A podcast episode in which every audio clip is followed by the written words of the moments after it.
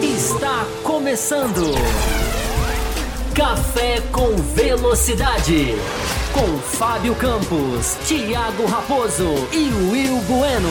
A dose certa na análise do esporte a motor. Olá para você que está ligado aqui no Além da Velocidade. Bem-vindos hoje no horário um pouquinho diferente, né? um pouquinho mais cedo, começando, entrando no ar aqui. Para quem já está a postos, para mais uma vez né, marcar aquele nosso encontro de todas as quintas-feiras para analisar automobilismo de uma maneira diferente, né? Falar de Fórmula 1 de uma maneira diferente, de uma maneira analítica, de uma maneira que foge do superficial, que vai além da notícia. Sejam todos muito bem-vindos a quem está conhecendo o canal. A gente já começa essa edição aqui, inclusive com uma coisa, uma notícia boa aqui para dar aqui no chat, que eu já estou vendo aqui já já. Eu informo a vocês e atendo o pessoal aqui, mas sejam todos, né, antes de mais nada, muito bem-vindos né, a esse programa que é feito para isso, né, para dar opinião, análise diferenciada, e vocês são todos muito bem-vindos. Aqui é uma troca de ideias, né? A gente bate um papo. Normalmente eu respondo as perguntas de vocês, mas vocês podem, claro, sempre mandar suas opiniões, sempre mandar suas mensagens e trocar uma ideia.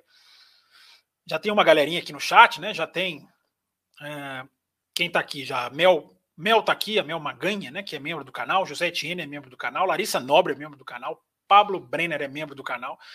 Os membros estão todos aqui. Ah, como é bom, né? O que, que não faz, né? Fechar o grupo. Plínio Oliver está aqui, não sei se é membro, agora eu vou parar de chutar para não, não errar. Jorge Antunes, Henrique Cardoso, o Xará Fábio Ribeiro, é...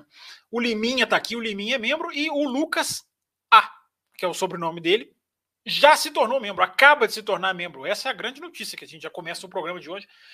Nada melhor do que começar uma edição já recebendo, já dando as boas-vindas. Lucas, você manda sua, o seu número, como você se tornou membro pelo YouTube. Daqui a pouquinho eu explico os dois caminhos para quem quiser se tornar membro. Como você se tornou pelo YouTube, porque essa mensagem aqui aparece quando você justamente se torna membro pelo YouTube, você manda lá no cafécomvelocidade.com.br o número do seu telefone para que você seja devidamente punido com a promoção, com a inserção ao grupo de WhatsApp do Café com Velocidade. Tem várias, vários detalhes, né, várias faixas da nossa, do nosso apoio, que já já eu vou informar para vocês. É... Só lembrando antes, né, gente, que eu tô. Já deixa eu chamar, como eu sempre esqueço, né, cara? Eu sempre esqueço de chamar o programa nas redes sociais na hora que ele começa. Eu devia fazer isso antes, mas para não ficar muito estendido aqui a, o ponto de partida, eu acabei começando aqui e lembrando depois de fazer a chamada, mas eu já vou fazer isso agora nesse instante. Enquanto isso, eu lembro para você, enquanto eu estou fazendo isso, fica aqui na telinha para você, passando aqui na nossa telinha, as redes sociais, como eu estou falando em redes sociais, as redes sociais do café para você seguir o Twitter, o Instagram, o Facebook, tudo passando aqui na tela. O Twitter é o arroba café velocidade, o Instagram é o arroba café, underline, com, underline, velocidade. E o Facebook é o facebook.com.br barra café uh, com velocidade. Deixa eu só fazer aqui a chamadinha, um instantinho. Eu lembrei de fechar os grupos, mas não lembrei de fazer a chamadinha, mas é questão de segundos eu já resolvo essa parada aqui. Enquanto isso, vocês vão se ajeitando, se alinhando, se preparando, ou se, uh, se digitando aí. Vão digitando os seus pensamentos. Se digitando é boa, né? É... Isso a galera vai chegando aqui. Qual que é o esquema da live de hoje? O esquema de sempre, apesar de ter começado um pouquinho mais cedo hoje por circunstâncias especiais. Inclusive, vocês podem deixar aí se vocês gostam desse horário, se vocês preferem esse horário, se esse horário é melhor, se esse horário é pior. Né? Quem sabe a gente não tenta adaptar aí no futuro. Né? O horário não é uma coisa tão simples assim de mudar, mas enfim, já vi gente que escreveu no Twitter que gostou do horário, gente que escreveu que que o horário é melhor, a gente pode tentar sem nenhuma promessa, mas a gente pode ir adaptando, né? Tentar chegar num ponto que seja bom para todo mundo.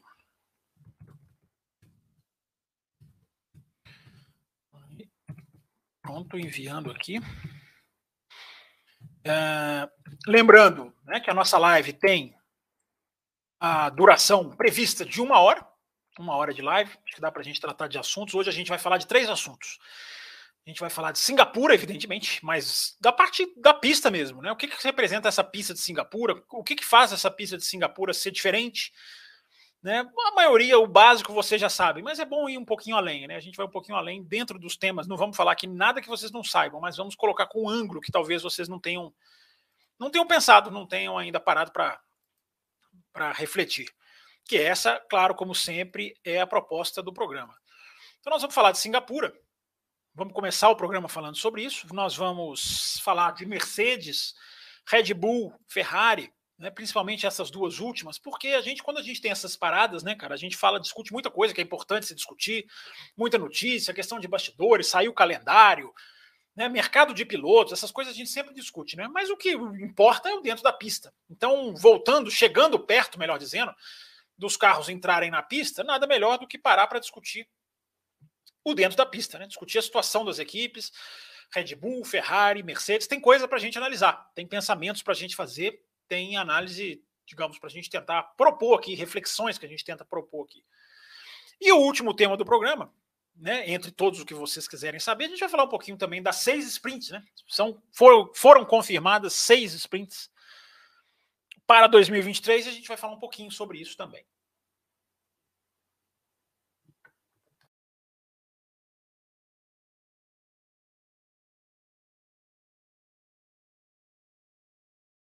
Pausa para o líquido, né? Sempre esse, esse para quem está ouvindo, sempre que dá esse barulhinho, esse, esse não barulhinho, é, é porque está rolando aqui um refresco na garganta. Mas, como eu dizia, a, pauta do programa é de é, planejada para uma hora, mas se vocês estiverem gostando, se vocês estiverem achando legal, se vocês quiserem que as perguntas sejam respondidas de uma maneira até um pouco mais é, é, é completa, o Bruno Pessoni está aqui dizendo, ó, acho o horário ótimo. E bom, Bruno, é isso aí. Vão deixando aí o que, que vocês acham. Mas a gente pode estender a live, a gente pode chegar a uma hora e meia. É? Dá tempo de fazer uma hora e meia, de vocês né, depois lá assistirem o debate, se vocês quiserem, ou né, assistir sobre Fórmula 1. Tem conteúdo de Fórmula 1 sendo disponibilizado aí em veículos importantes. Enfim, para você seguir, você pode inclusive estender essa live por mais meia hora, se você mandar superchat. A gente tem uma meta de 15. 15 superchats, é uma meta alta, difícil, nada nada fácil, mas é, meta é meta, né? A gente tem que jogar para cima. Até porque eu já estou vendo aqui o Carlos Eduardo Ferreira e o José Etienne, que já mandaram superchat, já, já, já largaram com dois, ou seja, de 15 já virou 13. E eu já vou passar a mensagem deles na frente. Lembrando que tem mensagem, inclusive, aqui no cafécomvelocidade.com.br, que é outro endereço que você pode usar durante a semana para você mandar mensagem para o café, seja para o Além da Velocidade na quinta, seja para o Café com Velocidade na segunda, o endereço está aqui na tela, inclusive, cafécomvelocidade.com.br.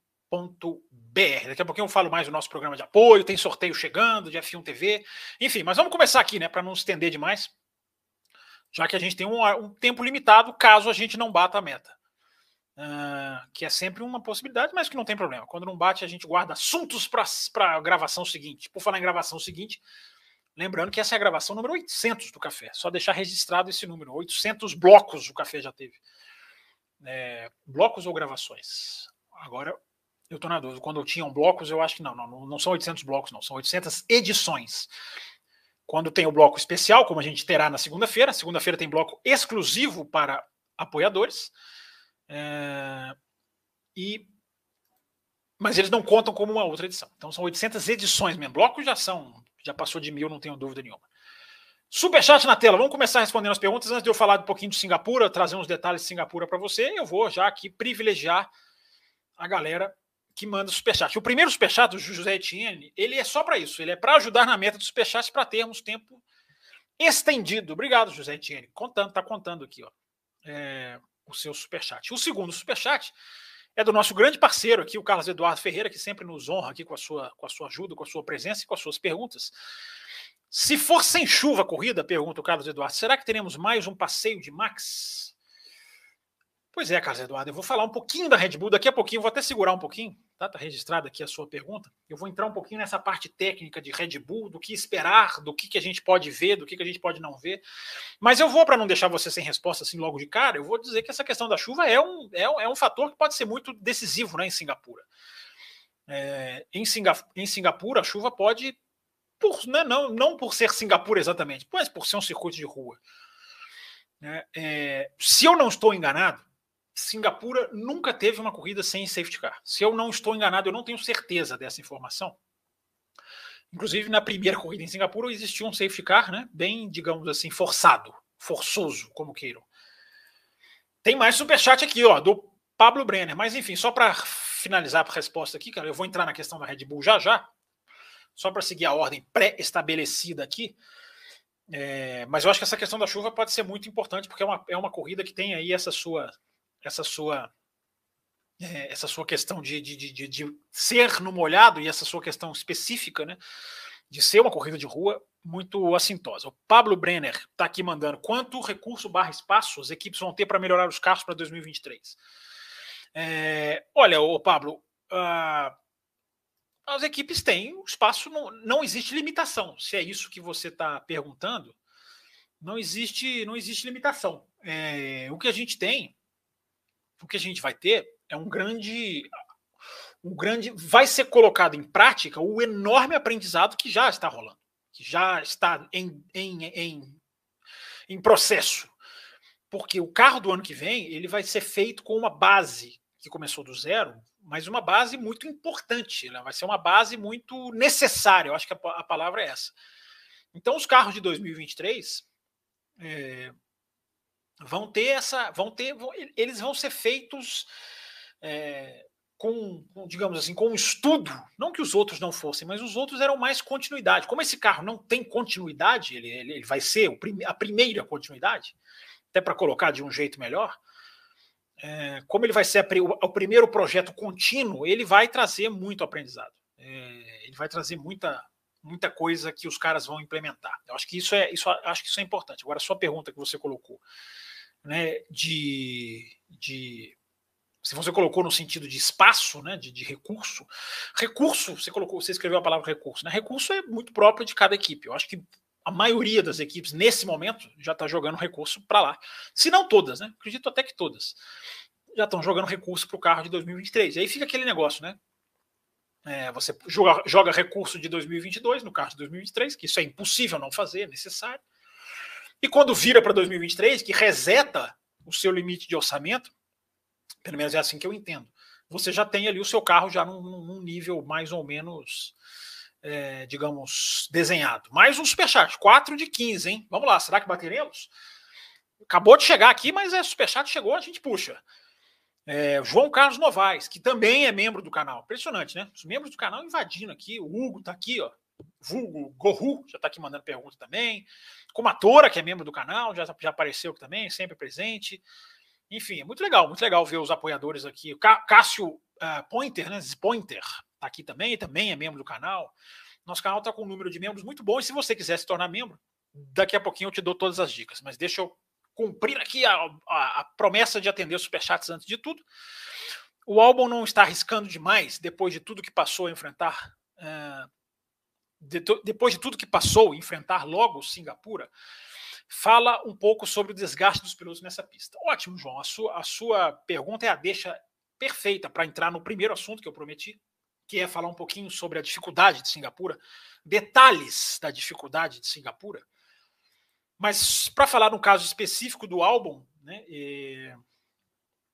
eu gravei, estava gravando no, no, no Auto Racing, como faço toda semana, lá com o Adalto e com o Bruno semana passada, é, e o Bruno Aleixo, o apresentador, já teve apendicite, ele teve também uma crise depois. E ele deu um depoimento que eu acho que é, acho que é válido, é um depoimento que a gente que a gente que nunca teve, que nunca passou por um apendicite, né, ou coisa parecida, eu acho que é importante. É, e ele contou que é uma coisa que derruba muito, não é fácil, não é uma recuperação de uma hora para outra, não é simplesmente entrou na cirurgia, saiu, acabou, levanta e vai embora.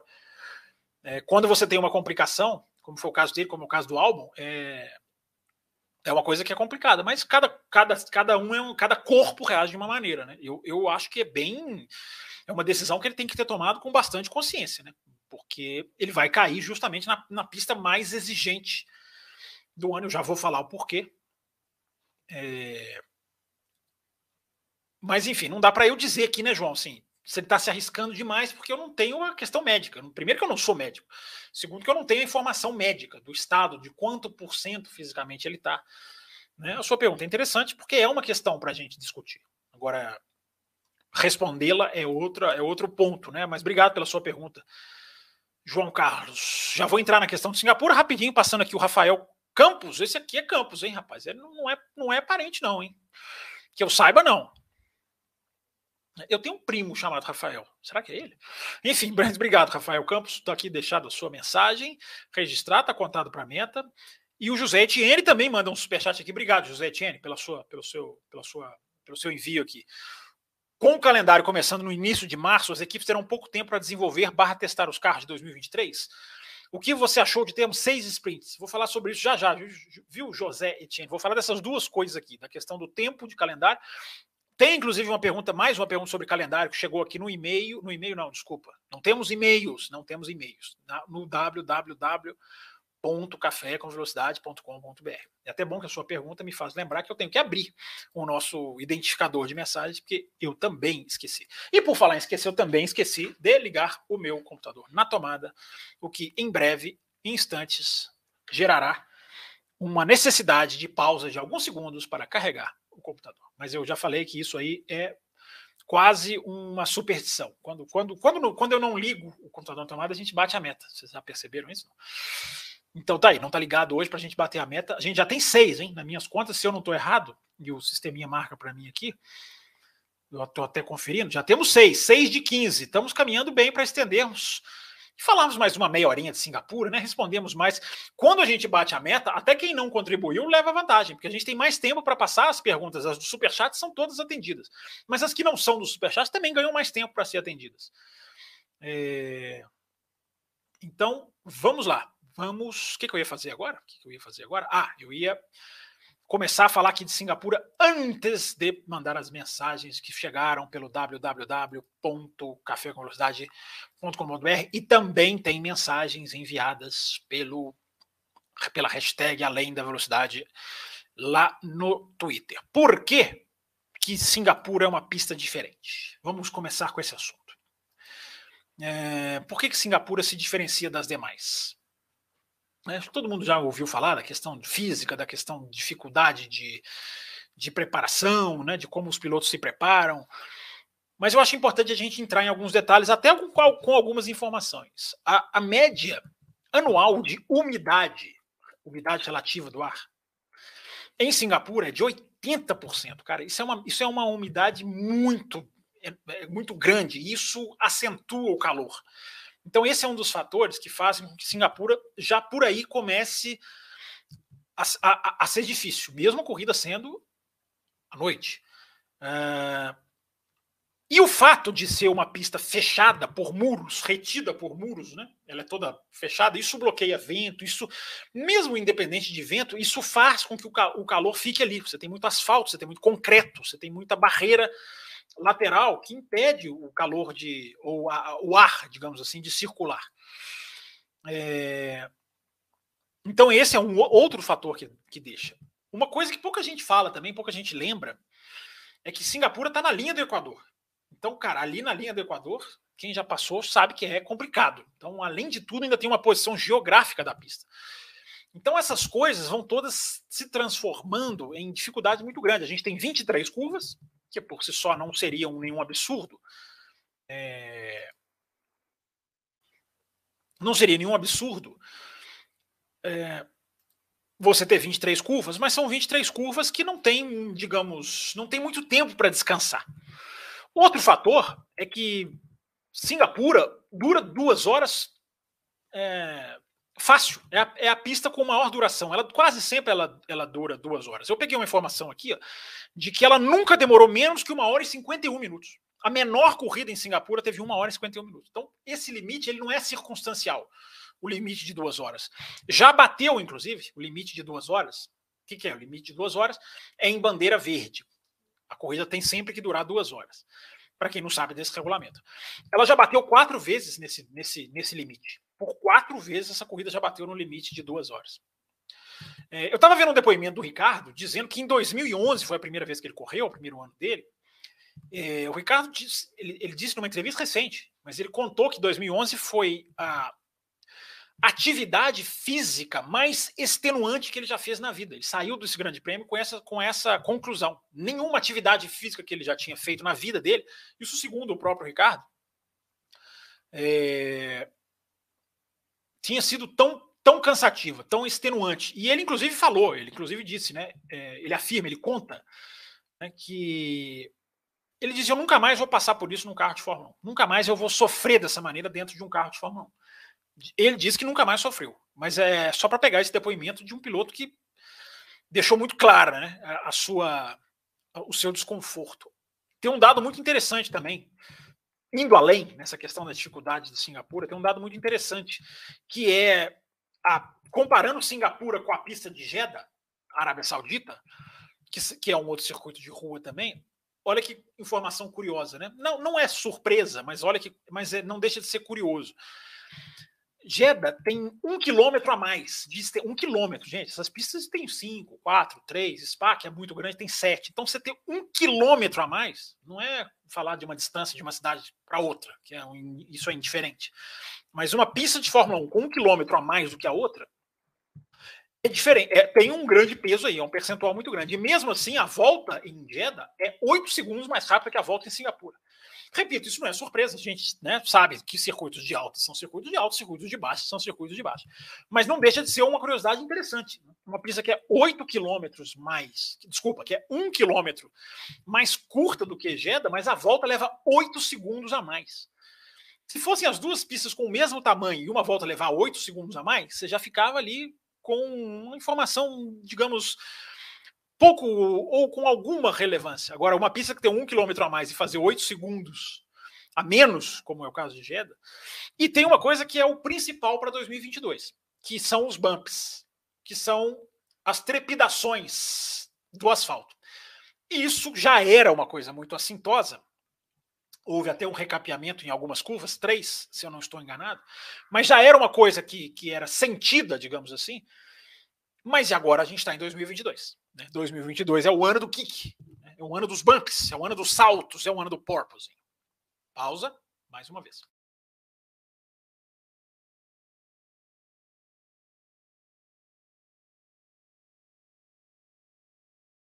Então essa questão dos bumps, cara, ela vai ser muito importante. Ela pode mudar as forças. Aquilo que a gente já falou aqui até sobre outras corridas, mas eu acho que Singapura vai ser tão grave quanto mudar as forças, mudar é, a situação de uma equipe, jogar uma equipe lá para baixo ou lá para cima, a questão dos bumps vai ser muito séria, vai ser muito importante essa questão nesse final de semana em Singapura. É... Singapura é, portanto, esse desafio, esse desafio físico, né? Acima de tudo, é um desafio físico. Eu estava pensando, fazendo uma comparação, né? Aqui com os meus botões de Mônaco com Singapura. Mônaco é um desafio muito mais psicológico do que físico. Mônaco é aquela intensidade ali de você não ter área de escape, quase nenhuma, pouquíssimas. Singapura você até tem algumas, digamos assim, mais, até porque a pista é maior. Mas Mônaco é um desafio muito psicológico. O piloto estressa demais em Mônaco. Singapura não é tão psicológico, embora também tenha esse fator. Singapura é um desafio mais físico. Então, para se notar como circuitos de rua, como eu acabei de fazer uma comparação com Jeddah na Arábia Saudita, é, tem essas peculiaridades. A gente não pode ficar dando, analisando circuito de rua de olho fechado. Eu estou citando aqui situações bem diferenciadoras desses grandes prêmios. Tudo isso com o detalhe, já que a gente está falando da dificuldade, do fuso horário. fuso horário, para nós aqui que estamos assistindo no Brasil, ou nós que estamos assistindo em casa, em qualquer lugar do mundo que seja, o fuso horário não tem essa importância. Hum, para os pilotos tem, porque os pilotos não mudam o fuso horário. Eles trabalham, mesmo estando em Singapura, com o fuso horário europeu. Então, eles encaram uma corrida que começa à noite como se ela começasse à tarde. Eles têm que preparar o corpo deles para começar à tarde. E eu estava vendo os detalhes, um, um fisiologista falando, estava lendo uma matéria, e é impressionante os detalhes, assim, não só mudar a alimentação, é, o piloto vai dormir 6 horas da manhã em Singapura, porque aí é a noite dele na Europa. É, mas até o detalhe de escolher o lugar no avião que está indo para Singapura, o lado do avião é escolhido de acordo com a luz, o horário do voo do piloto. Para evitar a luz, para que ele já comece a treinar o próprio corpo, a fugir da luz, os quartos são lacrados, são quartos escolhidos que não tenham claridade durante o dia, para que o piloto possa fazer essa meio que inversão. Mas eu achei muito curioso um fisiologista de Fórmula 1 explicando esse detalhe que até dependendo do voo, se o voo é noturno ou se o voo é de dia, indo para Singapura, até o lado do voo, o lado do avião que o piloto vai sentar, é escolhido para se evitar a luz direta, para se evitar o, o, o, então, essa sutileza de detalhes é interessante. Estou trazendo aqui mais como curiosidade. Não é isso que vai decidir um grande prêmio. Mas essa questão dos pilotos lutarem contra o lado biológico, que é dormir à noite e acordar de dia, eles fazem isso em Singapura e isso também pesa. Se isso fosse para sentar, fazer uma reunião, fazer aqui uma além da velocidade, era uma coisa. Agora não. Isso tudo vai pesar porque o piloto vai ser muito exigido fisicamente. É, então, esses são os detalhes. Esses são os detalhes da, da pista de Singapura, que tem essa atração, tem esse lado. Mas é uma pista que eu tenho dito, última, última coisa sobre esse assunto, é uma coisa que eu tenho dito, né? É, Singapura, mesmo com toda essa dificuldade, com toda essa beleza visual, Singapura não entraria nos dias de hoje na Fórmula 1. Não entraria. Tudo bem que paga muito, é uma das pistas que tem o contrato mais longo, mas no critério que a gente vê hoje, no critério da Liberty, essa pista não entraria.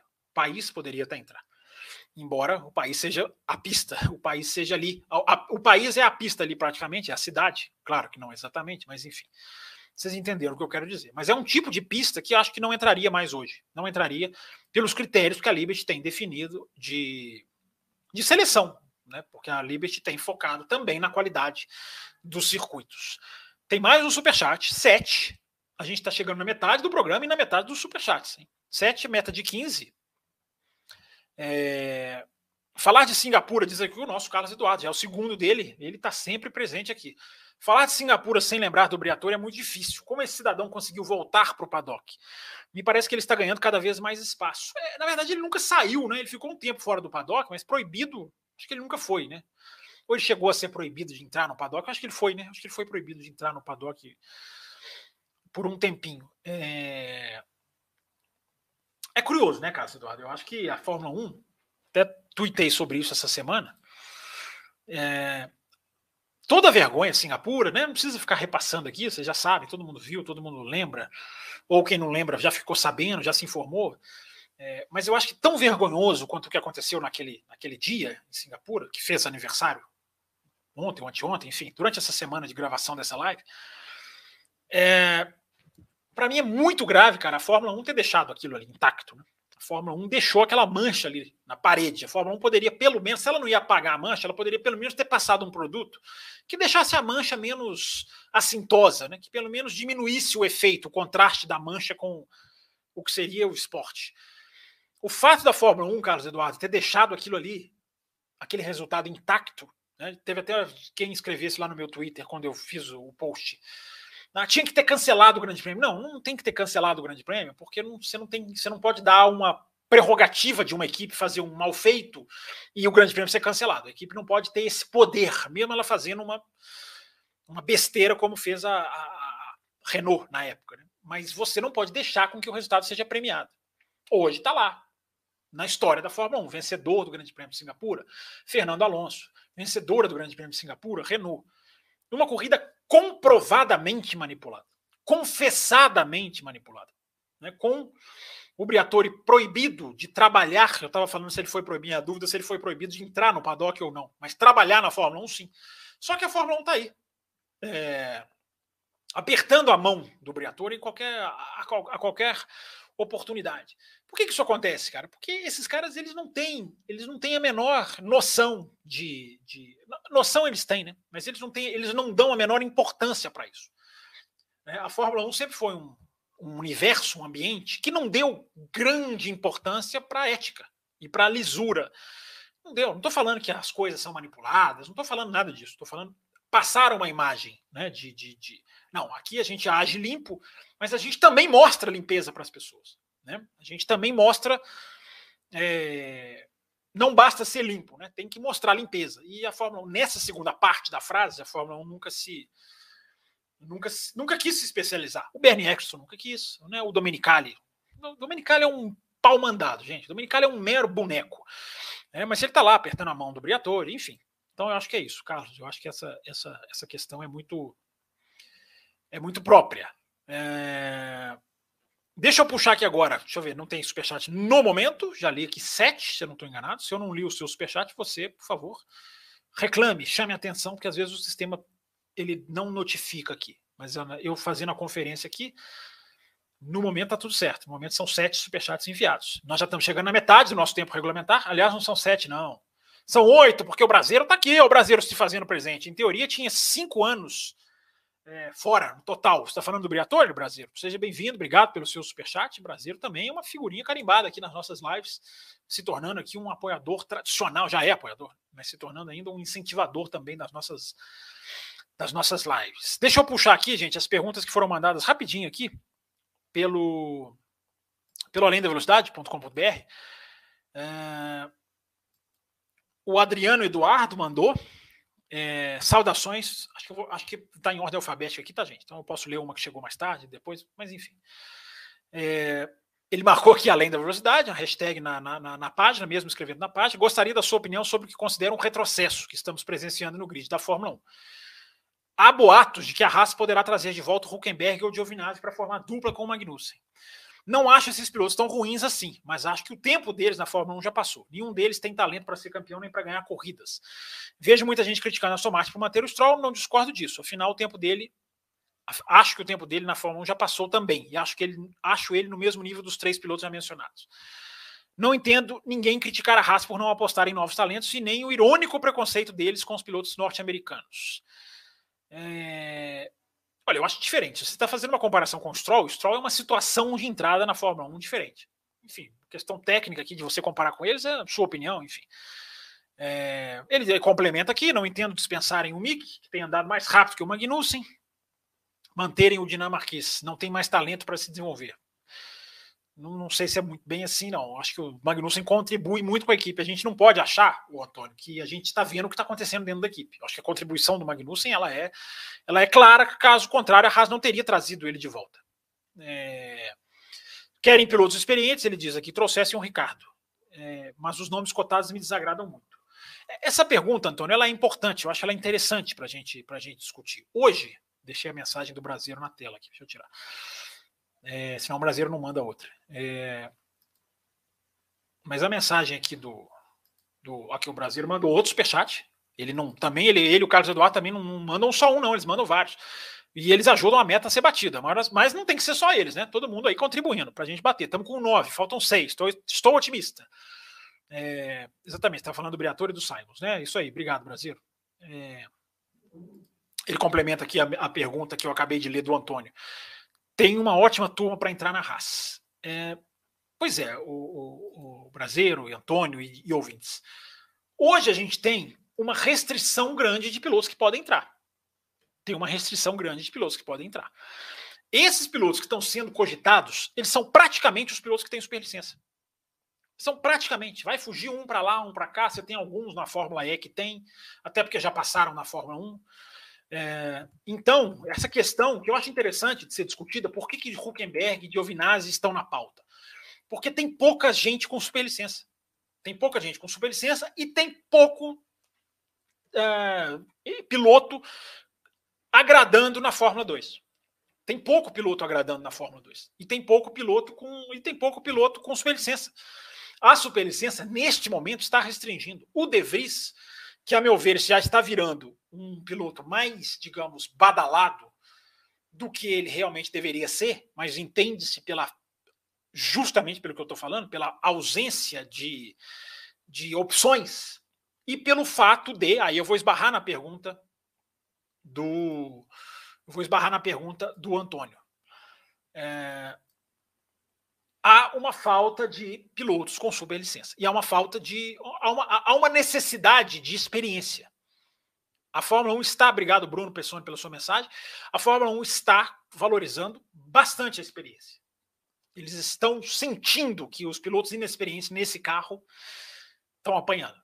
Né? O Zul está tendo dificuldade, todo mundo dizendo porque ele é estreante, porque eles, por, por, pelo fato de ele ser estreante. Eu discordo disso como um fator de, de, de alívio para ele. Você pode colocar isso como, uma, como um fator, mas não é um alívio para ele, não é para aliviar. Mas o Zul está sofrendo. O Tsunoda já tinha uma experiência, mas está sofrendo. O Mick Schumacher também estreou ano passado, está sofrendo. É... Então, há essa limitação hoje. Não acho Jarbas Ribeiro, puxando já o seu superchat para conta e para conversa. Está nivelado por uma superlicença que barra jovens talentosos. Quem? Quem, Jarbas Ribeiro? São os jovens talentosos. É, não estou dizendo que não existe, não. Mas quantos são? Os jovens talentosos que estão sendo barrados, para usar essa expressão que você usou. Barrados pela superlicença. Não sei se tem muitos, não, cara. Você pode pegar ali o Hertha, alguns pilotos da Indy, embora alguns pilotos da Indy tenham superlicença, como o New Garden. O Hertha, eu já disse, ele merece superlicença, não da maneira como queriam, não forçadamente, não na canetada, mas o conceito de, de, de superlicença eu acho que pode se estender a um piloto que tem sete vitórias na Indy. A gente já falou bastante do Hertha aqui, a gente já teve até live especial mais ou menos sobre isso. É... Então, essa, toda essa questão. A, a, pergunta do Antônio é muito boa, do Adriano. Cara, eu falei Antônio duas, três vezes, desculpa, cara. Adriano Eduardo. Desculpa, aqui trocando nome como quem troca de camisa. Mas a pergunta do, do Antônio Eduardo, do, foi por querer, do Adriano Eduardo, é, é, é muito pertinente por causa disso. Né? Porque qual, por que, que Huckenberg e Giovinazzi estão na parada? Porque, independente de você concordar ou não, porque os caras estão olhando para a experiência. Embora eles não estejam contratados, nem o Giovinazzi e nem o Huckenberg. E o Giovinazzi tem uma questão de ainda estar ligado à Ferrari. Então, uma possível volta do Giovinazzi para a Haas é, tem, vai ter esse peso. Vai ter esse peso. Embora o Giovinazzi tenha testado pela, pela Alpine. A Alpine acabou de fazer um teste em que ela testou o Durham, ela testou o De Vries e ela testou o Giovinazzi. É, então, eu acho que isso é, é, Eu acho que isso. O Pato Ward, não sei se ele tem superlicença, não. Phil, Phil Esteves está aqui. Patrício Ward tem superlicença, gente? Não sei. É aquilo que eu sempre falo, né, cara? Cadê uma tabela aberta, pública, no site da FIA sobre superlicença? Por que a gente não pode saber disso? Essa é a grande pergunta que não quer calar. Tem mais superchat, o que, o que transforma a nossa, a nosso, o nosso número para 13. Muito, muito otimista aqui em bater a meta, hein? Não vejo o Pietro como um senhor piloto, mas como, representa, como representativa ou representatividade, é, é até respeito, ele deveria estar lá. Não fez feio quando entrou no lugar do Grosjean. Não fez feio, mas não fez bonito, Brasil. Desculpa, cara, andou em último nas duas corridas. Nessa aí eu vou discordar de você. Acho que o Pietro Primeiro que o piloto não tem que estar na Fórmula 1 por respeito. O piloto tem que estar na Fórmula 1 por capacidade. E eu não vejo o Pietro com capacidade de estar na Fórmula 1. Capacidade de outras categorias foi bem numa corrida lá da American Le Mans Series. Isso aí tem, não é nenhum. Né, não é nenhum braço duro, mas Fórmula 1 não. Fórmula 1 é para os melhores. O Van Dorn, Carlos Eduardo, vocês veem que eu estou puxando superchat, né? Estou puxando superchat, superchat e a meta está batida. Então nós vamos até no mínimo 10 e 30 para quem está acompanhando ao vivo. Muito obrigado a todo mundo que ajudou a bater a meta e não parem de mandar superchat por isso. Caso contrário, aumentarei a meta para a semana que vem. O Van Dorn não podia entrar nessa lista? Eu acho que o Van Dorn é o nome que falta nessa lista. Mais do que o Giovinazzi, embora o Giovinazzi tenha evoluído, mais do que o Huckenberg, embora só chame o Huckenberg de ruim, ou quem está cansado de ouvir o nome dele, ou quem não, ou quem fecha os olhos para o que o cara fez há pouco tempo, é, embora tenha os seus defeitos, evidentemente. Mas de, entre esses todos, o que está acima para mim é o Van Dorn. O que está para mim deveria estar tá sendo cotado é o Van Dorn. O Van Dorn para mim é muito mais piloto, Carlos Eduardo, do que o De Vries. Mas é muito mais piloto que o De Vries. Os dois são campeões recentes da Fórmula E. O De Vries num ano muito mais aleatório, não é numa regra de, de, de, de da Fórmula E, em que quem estava bem no campeonato largava mal. Então era mais ou menos um rodízio de, de quem vai começar na frente um final de semana e quem vai começar atrás. O Van Dorn ganhou agora sem essa regra. Não estou não tirando o, o mérito do De Vries, não. Mas se você olhar a Fórmula 2, o que esses caras fizeram na, na base, os dois, os dois são campeões de Fórmula 2. O, o, o Van Dorn, para mim, mas ele, ele deixa mais assim, de longe. Só que o Van Dorn tem os dois anos de McLaren, que pesaram contra ele. Mas é mais um piloto que eu acho que merece uma chance. Né? O, De Vries, o, o, o, o Tsunoda merece chance toda hora. Né? O Stroll, a vida dele é uma chance. O Kvyat recebeu várias chances. Quem mais? Tanto piloto que recebe chance. Não, não é problema, não me, não me oponho a isso. Mas eu acho que o Van Dorn merecia. acho que o Van Dorn merecia uma chance. Embora, repito, sempre repita que não foi injusta a saída dele da McLaren, de maneira nenhuma. Mas eu acho que o, o, o, são coisas diferentes. Mas eu acho que o Van Dorn merece uma segunda chance. Os super chateiros aqui, ó, é, não são super chatos, são super chateiros. Eles não estão deixando eu ler as outras mensagens, mas é assim mesmo. Eles mandam no programa. Superchat tem privilégios aqui. Será que vale a pena a Ferrari bancar o Giovinazzi no lugar do Mick? É, pergunta. Também não, não vejo como um grande piloto, muito pelo contrário. É, eu acho que à medida em que não se vê futuro num piloto, eu acho que você pode trocar, você deve trocar. Eu repito, cara, o Giovinazzi evoluiu.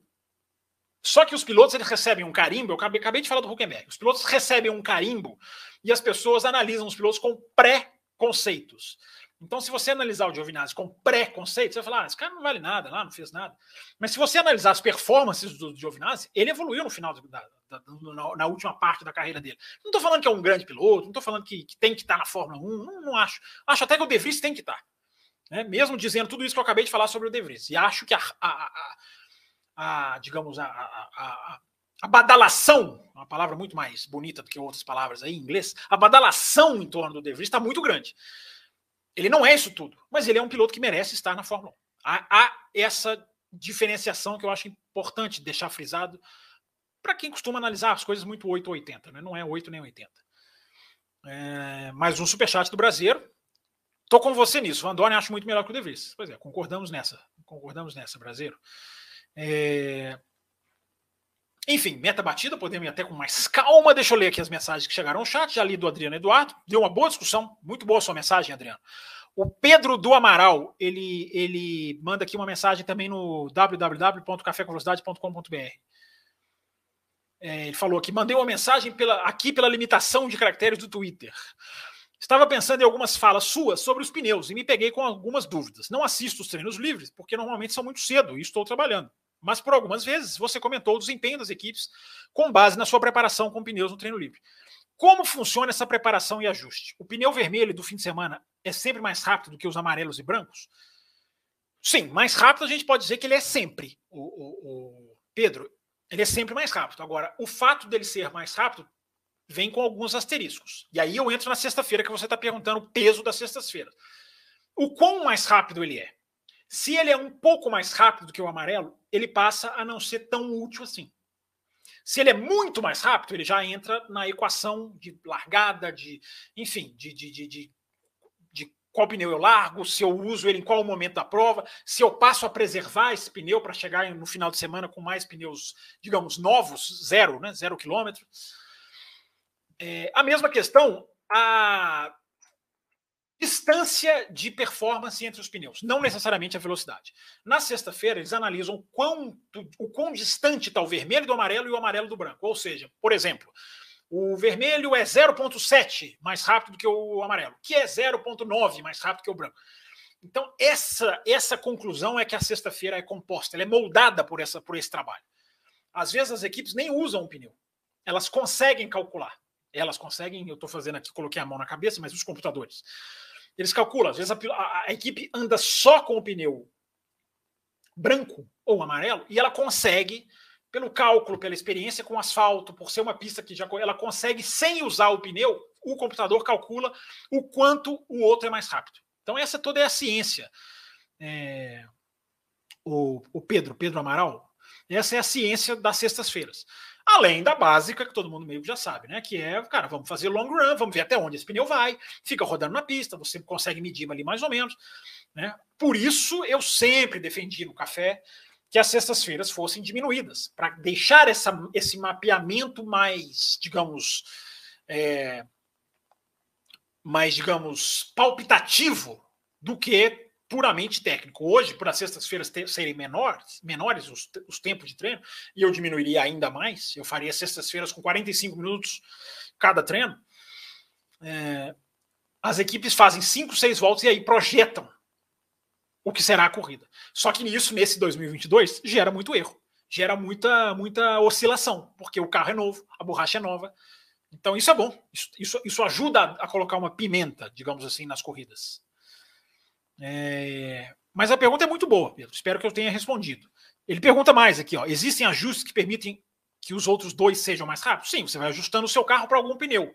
Você pode adaptar o seu carro melhor para um pneu amarelo, para um pneu vermelho, para um pneu branco. Né? A gente viu na Austrália o Williams fazer uma excelente prova com pneu branco. Né? Isso não é do nada. Né? Às vezes é, mas muitas vezes é trabalhado. É... Preparação é somente em relação a desgaste e aquecimento? Basicamente isso, né? Desgaste, aquecimento e, é, e, digamos, casamento com o chassi. Deixa eu ver se ele pergunta mais alguma coisa aqui. Como funciona a relação aquecimento barra desgaste. É, é uma ciência bem complexa, porque o, o, o, básico é o aquecimento. Quanto mais rápido você aquece, mais rápido você desgaste. Mas aí você vai mexendo e você vai conseguindo estender essa, essa, essa virada. Desgasta mais rápido, mas não desgasta tão rápido. Essa é a ciência dos micromilímetros, se é que existe isso, que a gente pode dizer. O Pedro, deixa eu ver, ele faz mais perguntas aqui. Como as condições de pista influenciam isso? A abrasividade do asfalto influencia. O asfalto é escorregadio, desgasta mais o pneu. O asfalto é mais, digamos assim, mais de pedrinhas, mais pontiagudo. Ele também tem um outro efeito no pneu. Tem asfalto que escorrega muito, tem asfalto que escorrega pouco, tem asfalto que esquenta muito, tem asfalto que esquenta pouco. O asfalto é preponderante demais nessa questão. É, e os pneus estão decidindo as corridas. Então, espero que eu tenha esclarecido um pouquinho aqui. Obrigado pela sua pergunta, o Pedro do Amaral. A gente pode voltar nesse assunto aí mais para frente.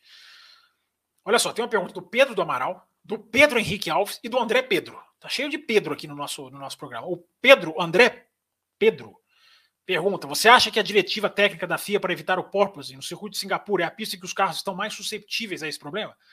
Sim, André, você mandou a mensagem antes do programa, eu já até falei sobre isso na abertura, né? Um pouquinho depois da abertura a questão da susceptibilidade aos pulos, ela não vai ser em nenhum lugar tão grande como Singapura, dessas pistas que faltam.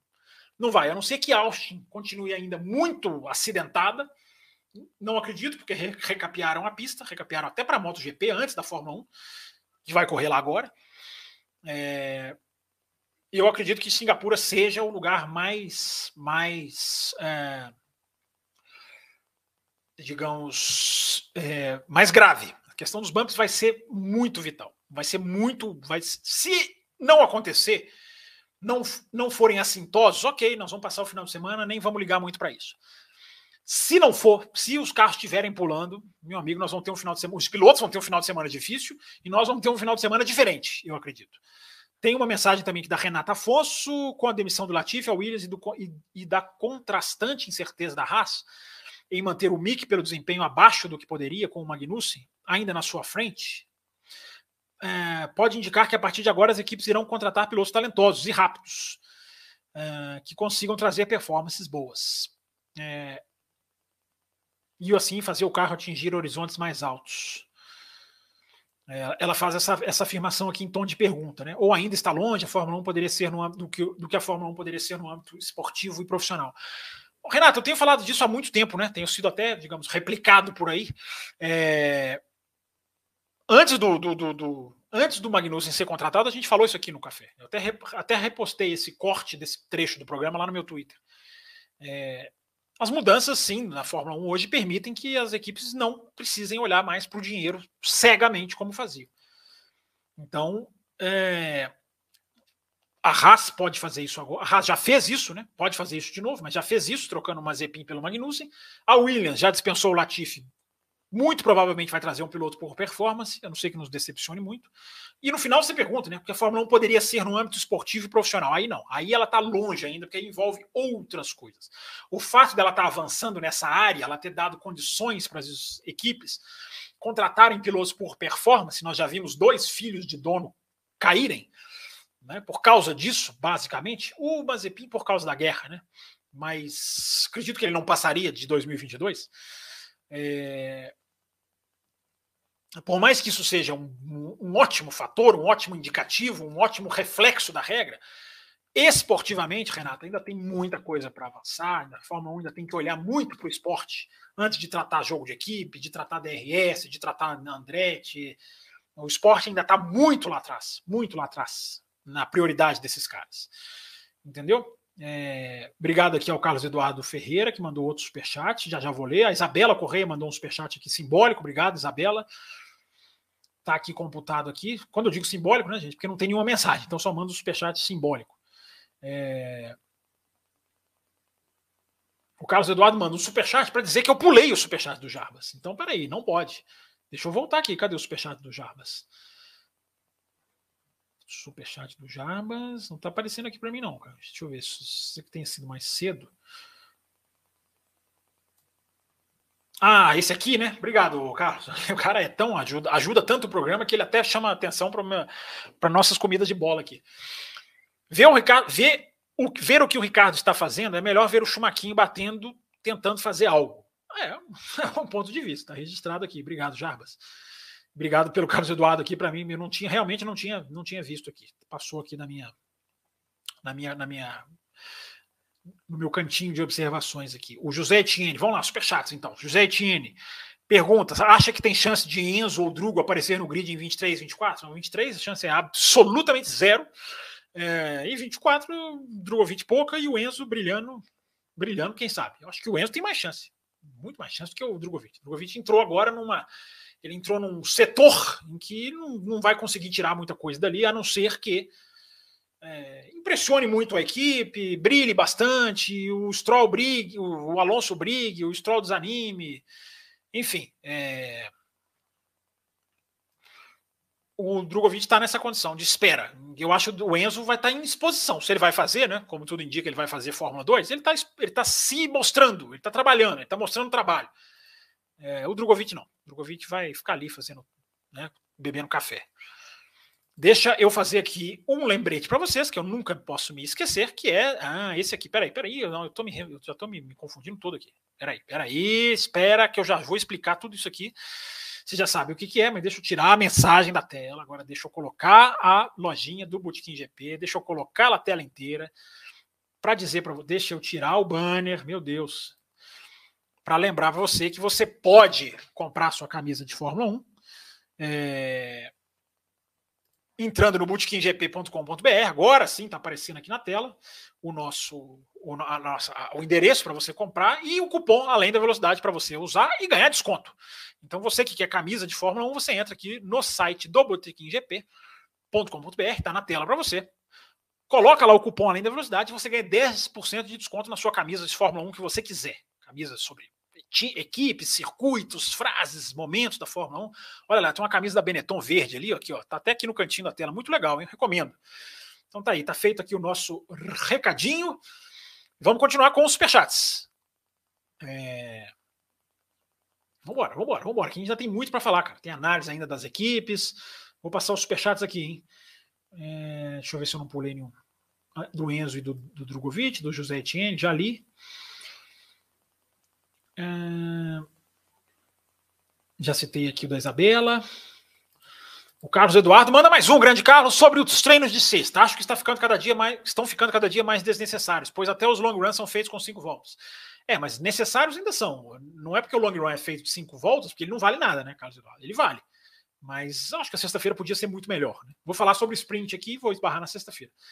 Mas é, Acho que não, não, não dizer que a sprint faz bem para sexta-feira, porque isso eu já falei. Mas como a, sprint abre algumas oportunidades para sexta-feira. Uma hora de treino livre hoje dá, já dá para rodar todos os testes. Eu acho que, né, eu acho que, que dá e sobra, né, o Pablo? Obrigado pelo seu superchat aqui também. O Brasileiro mais um é nisso e é nisso que a Ferrari sofre ao longo das corridas, excluindo as estratégias tudo conta, está aqui registrada a mensagem do brasileiro que manda mais uma, não, não deixe de mandar em nenhum momento. Existe uma grande preocupação com a Mercedes. Acho até que por ser circuito de rua, não é? Vou falar da Mercedes já já. O brasileiro, obrigado pela sua mensagem. Carlos Eduardo Ferreira, esqueceu de pedir like. Deixem like todos. Esqueci mesmo, cara. Esqueço tudo. Impressionante. Esqueci de pedir like, cara. Aqui, ó, os likeinhos deixados aqui, ó, pelo Marcelo Davi, pela Joana Costa, todo mundo deixando os joinhas aqui, ó. E o Marcelo Davi, ó, eu dei o meu like antes do início da live. Esqueci de pedir like, cara. Vocês não dão like nunca, fica até é, é, é, comedido para pedir. Superchat do Felipe Gonçalves. Bem-vindo, Felipe. Obrigado pela sua mensagem. Esse circuito travado com esses novos carros, em teoria, são melhores para a Ferrari. Mas tem uma reta maiorzinha que pode ter um impacto com a velocidade da Red Bull. Concorda? Hum, acho que a reta é muito pequena, cara. Muito pequena. As duas, né? Uma com uma puxada, acho que a reta é muito pequena. Mas vou falar sobre Ferrari daqui a pouquinho também. Não deixe de ter razão o seu superchat. O Koi, Koi, Koi Tanal, espero que eu esteja falando certo. É, olá, Fábio Campos, uma pergunta fora do assunto. Acha que o Lando Norris tem o pedigree de um campeão mundial? Que nas condições ideais de temperatura e pressão poderia alcançar a glória? Eu acho que ele tem é, é pedigree, cara. Eu acho que envolve mais coisa. Né? Envolve psicológico, envolve uma situação de pressão que só quem está na frente ali sofre, uma situação de na hora que o título realmente está tá sendo disputado. Eu acho que ele tem braço. Eu acho que braço ele tem. Não é só braço que conta. Né? Mas é, o pedigree, eu vou, eu vou denotar o seu pedigree como toda a questão completa. A Isabela Correia manda um superchat aqui, pergunta se o Lawson tem alguma chance de subir. Cara, o Lawson não é piloto, digamos assim, ele não tá na. na ele, é, ele, não faz a Red Bull brilhar os olhos por ele. Eu acho o Lawson um ótimo piloto. Eu, pessoalmente, eu acho o Lawson um piloto muito bom. Não necessariamente uma super estrela injustiçada, mas eu acho um piloto bom. O cara que fez DTM, ao mesmo tempo que Fórmula 2, foi bem nas duas. Esse ano não tá tanto assim, né? Mas eu acho um bom piloto. Agora, é, chance, esse ano não. Esse ano não vejo chance, não, Isabela. Talvez lá para 2023, 4, desculpa. Né? Tô falando nessa, nessa janela de pilotos 2023, vou deixar explicadinho. Eu não vejo ele entrando, mas para 2024, quem sabe, talvez sim. É, Deixa eu zerar as perguntas aqui para ficar voltado totalmente para o chat. É, deixa eu ver, já li do Adriano, já li do Pedro do Amaral, já li do André Pedro, já li da, da Renata Afonso. Falta uma aqui. Falta do outro Pedro, Pedro Henrique Alves. Ele mandou aqui, ó. Olá, Fábio. Como não esteve presente na segunda, reenvio uma questão sobre o calendário. Qual o pior problema do calendário 2023, na sua opinião? Acha que será possível reduzi-lo num futuro próximo? Olha, Pedro, boa pergunta, cara. Eu acho que a questão do calendário, é, o maior problema, existe o nosso lado e existe o lado deles, né? É, eu acho 24 corridas em 37 finais de semana, cara, é muito apertado. Eu já falei isso, acho que pro, pro lado de todo mundo. 24 corridas, ok, em 37 semanas é muito apertado. Se você pensar que o ano tem 52, cara, vamos excluir janeiro. Então vamos reduzir de 52 para 48, 47. Vamos excluir Natal. Então você reduz ali para 45, 44. 24 em 44 é uma coisa. 24 em 37. Entendeu? Podemos até colocar mais duas para pré-temporada. É, 24 em 42. Cara, você tem uma, uma margem para jogar. 24 em 37, que é o que a Fórmula 1 faz hoje, é muito espremido. Campeonato longo, Pedro. Campeonato muito longo, equilibrado, é uma coisa. Né? O campeonato longo disputado até o final como foi do ano passado, é saborosíssimo. É uma delícia. Você termina o ano querendo até mais corrida. Agora, campeonato novo, desculpa, campeonato longo, que vai acabando no meio, ele tem uma conotação negativa. Ele ganha uma conotação de estar arrastado. Então, essa, essa é, na, na minha visão, as coisas mais. São as coisas mais que atrapalham o calendário. Agora, para quem está lá dentro, é aquelas coisas a gente meio que explicou semana passada, né? Você juntar Baku com Miami em semanas seguidas, tão distantes e um mês depois você ir para Montreal, é, que está ali pertinho de Miami, é uma coisa que incomoda os caras. Você colocar o Qatar no meio do nada, no meio, sem você não casa o Qatar com nenhuma corrida no Oriente Médio. O Oriente Médio é todo pequenininho, elas estão todas ali, dá para ir de, de, de, de, carro entre Qatar, Bahrein e Abu Dhabi. Mas você não mistura com nenhuma, você coloca o Qatar sozinho. Isso os caras vão. Você coloca Austin, um mês depois você volta para os Estados Unidos, para Las Vegas. Você vai para Austin, sai, desce, rodada tripla. Um mês depois você volta para Las Vegas. Os caras vão fazendo. Aí você faz Las Vegas com Abu Dhabi, né? Que embora sejam oito dias, porque Las Vegas vai ser para a Fórmula 1 no sábado. Né, você está você tá fazendo. Eu estava até pegando, eu até peguei aqui, ó. Las Vegas para Abu Dhabi, se eu não estou enganado, são 19 horas de viagem. É, não é para eles, não é. Por isso que eu tô falando. Existe o nosso lado e existe o lado deles. Aí você vem com essas rodadas triplas, cara, que é ruim para nós e é ruim para eles. Eu não acho rodada tripla vantajoso, não acho. Entendeu? É, é, eu acho que é muito tranquilo para quem simplesmente liga a televisão no sábado, assiste o quali, liga a televisão domingo, assiste a corrida. Esses, ah, esses tudo bem, rodada tripla, rodada quádrupla, rodada quíntupla. Mas, cara, você, você assiste todos os treinos? Se você assiste todos os treinos rigorosamente, eu acho que você já vai ter uma visão um pouquinho diferente sobre rodadas triplas e tudo mais. E um outro número, né, que até já pintou que vários sites colocaram, alguns jornalistas fizeram um levantamento, né? 133 mil quilômetros a Fórmula 1 vai rodar, sem contar as voltas para casa, que necessariamente vão acontecer. Mas se ninguém voltasse para casa, o que é impossível, já seriam 133 mil quilômetros. Gente, 133 mil quilômetros são mais de três voltas no planeta. Então o calendário da Fórmula 1 ele roda o planeta, mas ele dá três voltas para rodar o planeta. Então, eu acho que é, eu acho dificílimo, Pedro, isso, isso ser é, atenuado pelas razões que eu já falei no programa passado, que é sobre calendário, então não vou nem ficar aqui entrando muito. E você perguntou se pode, se pode. Como é que é o finalzinho da sua mensagem aqui? Na sua opinião, acha que é possível reduzi-lo no futuro próximo? Cara, não acho. Não vão reduzir, Pedro, porque corrida é dinheiro.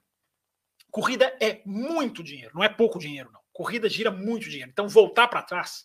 É, algumas fronteiras a Fórmula 1 rompe, quando ela rompe, ela não volta atrás. Existem vários pontos sem voltas na Fórmula 1. O calendário é uma delas. Se fizer 24, vai continuar 24, você pode cair para 23 ah, se fizer 25, vai ficar em 25. Você pode dar um degrau ali por alguma circunstância ou outra. Estou nem falando de cancelamento, não. Mas você pode, você pode ter ali eh, situações que você faça um ano com uma corrida menos, mas não volta, não, não volta para trás, não. É, é, dinheiro, cara, e, e os caras estão lá loucos para ganhar dinheiro. Só tem que questionar melhor. Eu repito, eu não acho 24 corridas um número, um número bizarro.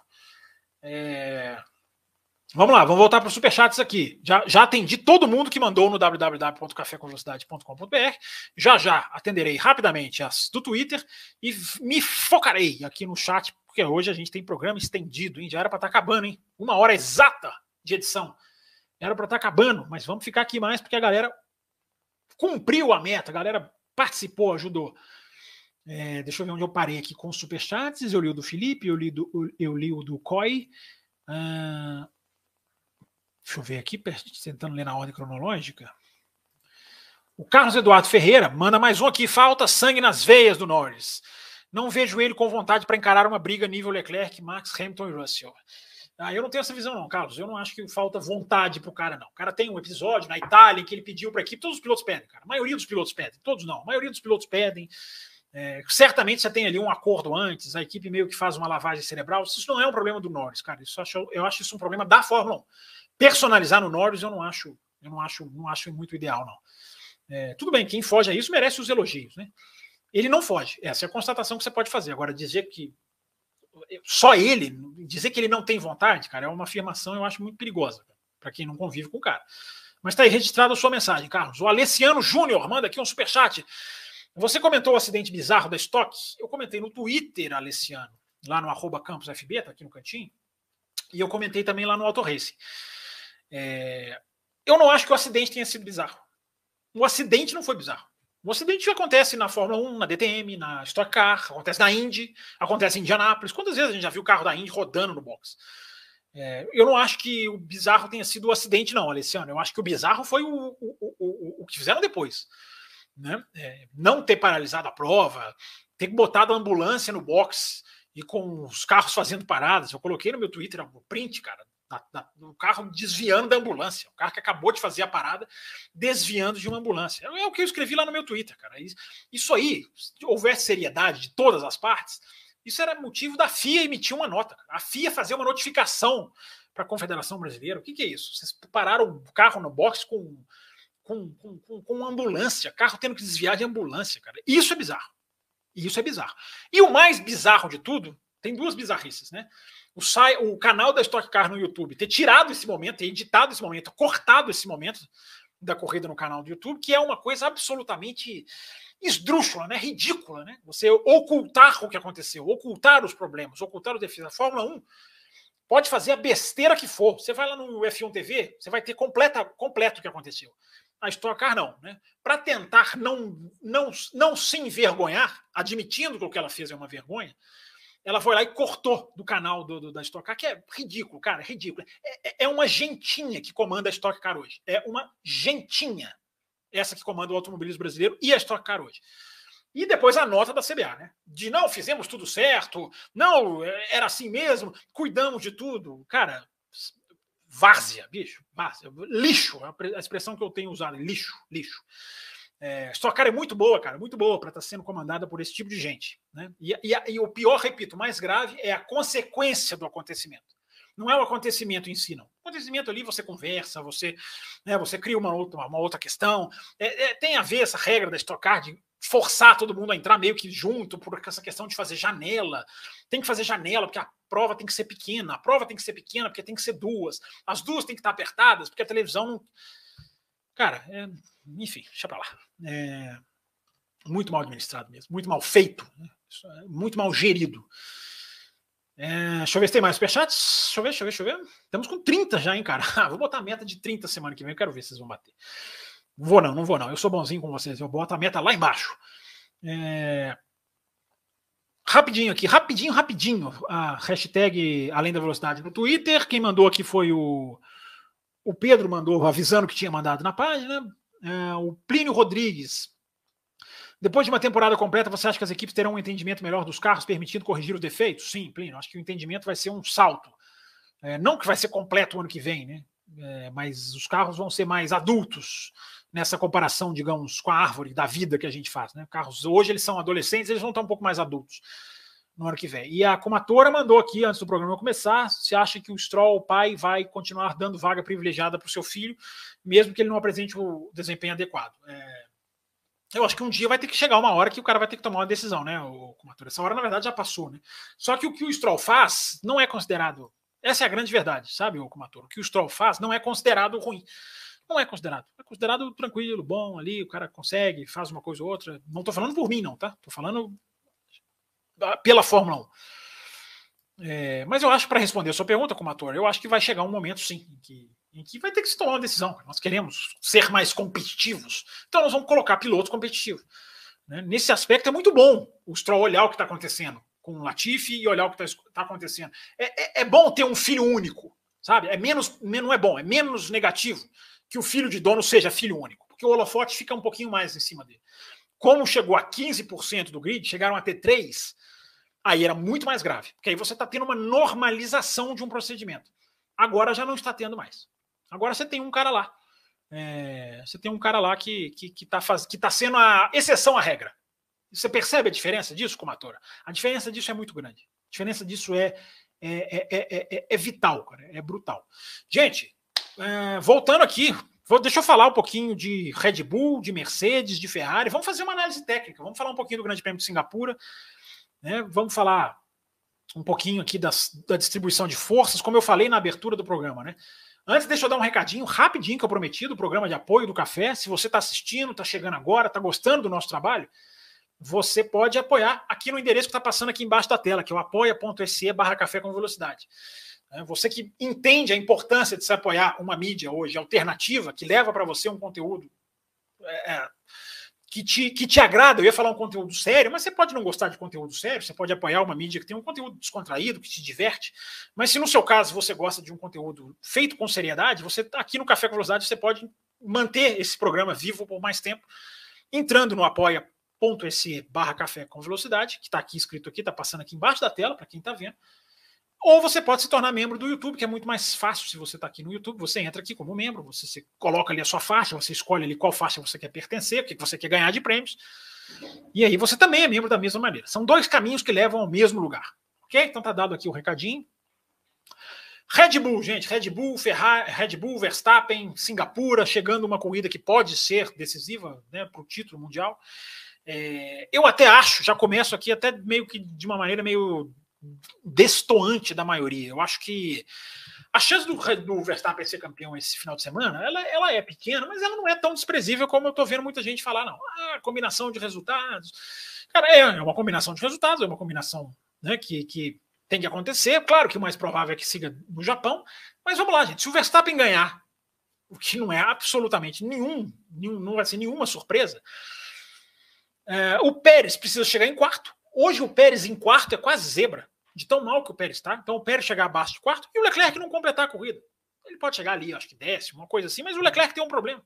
Então, assim, se o Leclerc dá um toque no muro, ou se a Ferrari se atrapalha, que não, não é uma coisa né, que a gente pode descartar, desconsiderar, o título está ali para o Verstappen. Então, eu não acho que seja, não acho que seja, é, digamos, uma, não acho que seja tão improvável assim, não. Repito, a, probabilidade maior é de que vá para vá vá Suzuka. Mas eu não acho que é tão improvável assim, não. Tô vendo muita gente, não, difícil. Não acho, não. Não acho tão difícil assim, não. Basta ele ganhar e o Leclerc ter um problema. Na prática, basta isso. Né? E o, o, o, Pérez em quarto, cara, não vejo o Pérez chegando em quarto, não, cara. Não vejo, não. É, pela fase atual dele. E a matemática é essa, né? O, o, se ele ganhar fazendo a melhor volta, o Leclerc pode chegar em oitavo ou menos e o Pérez quarto ou menos. Então, só para deixar aqui. Essa situação já aconteceu com o Leclerc três vezes. Do Verstappen ganhar e o Leclerc não marcar os pontos que ele precisa nessa corrida. Ah, três vezes. É pouco, é pouco. Tivemos 16 corridas, mas três vezes, aconteceu três vezes. Não acho tão improvável assim, não. Agora, o Verstappen ganhar, né, gente? Aí agora a gente começa a entrar na análise técnica, né? As três últimas vitórias do Verstappen vieram de décimo, de décimo quarto e de sétimo.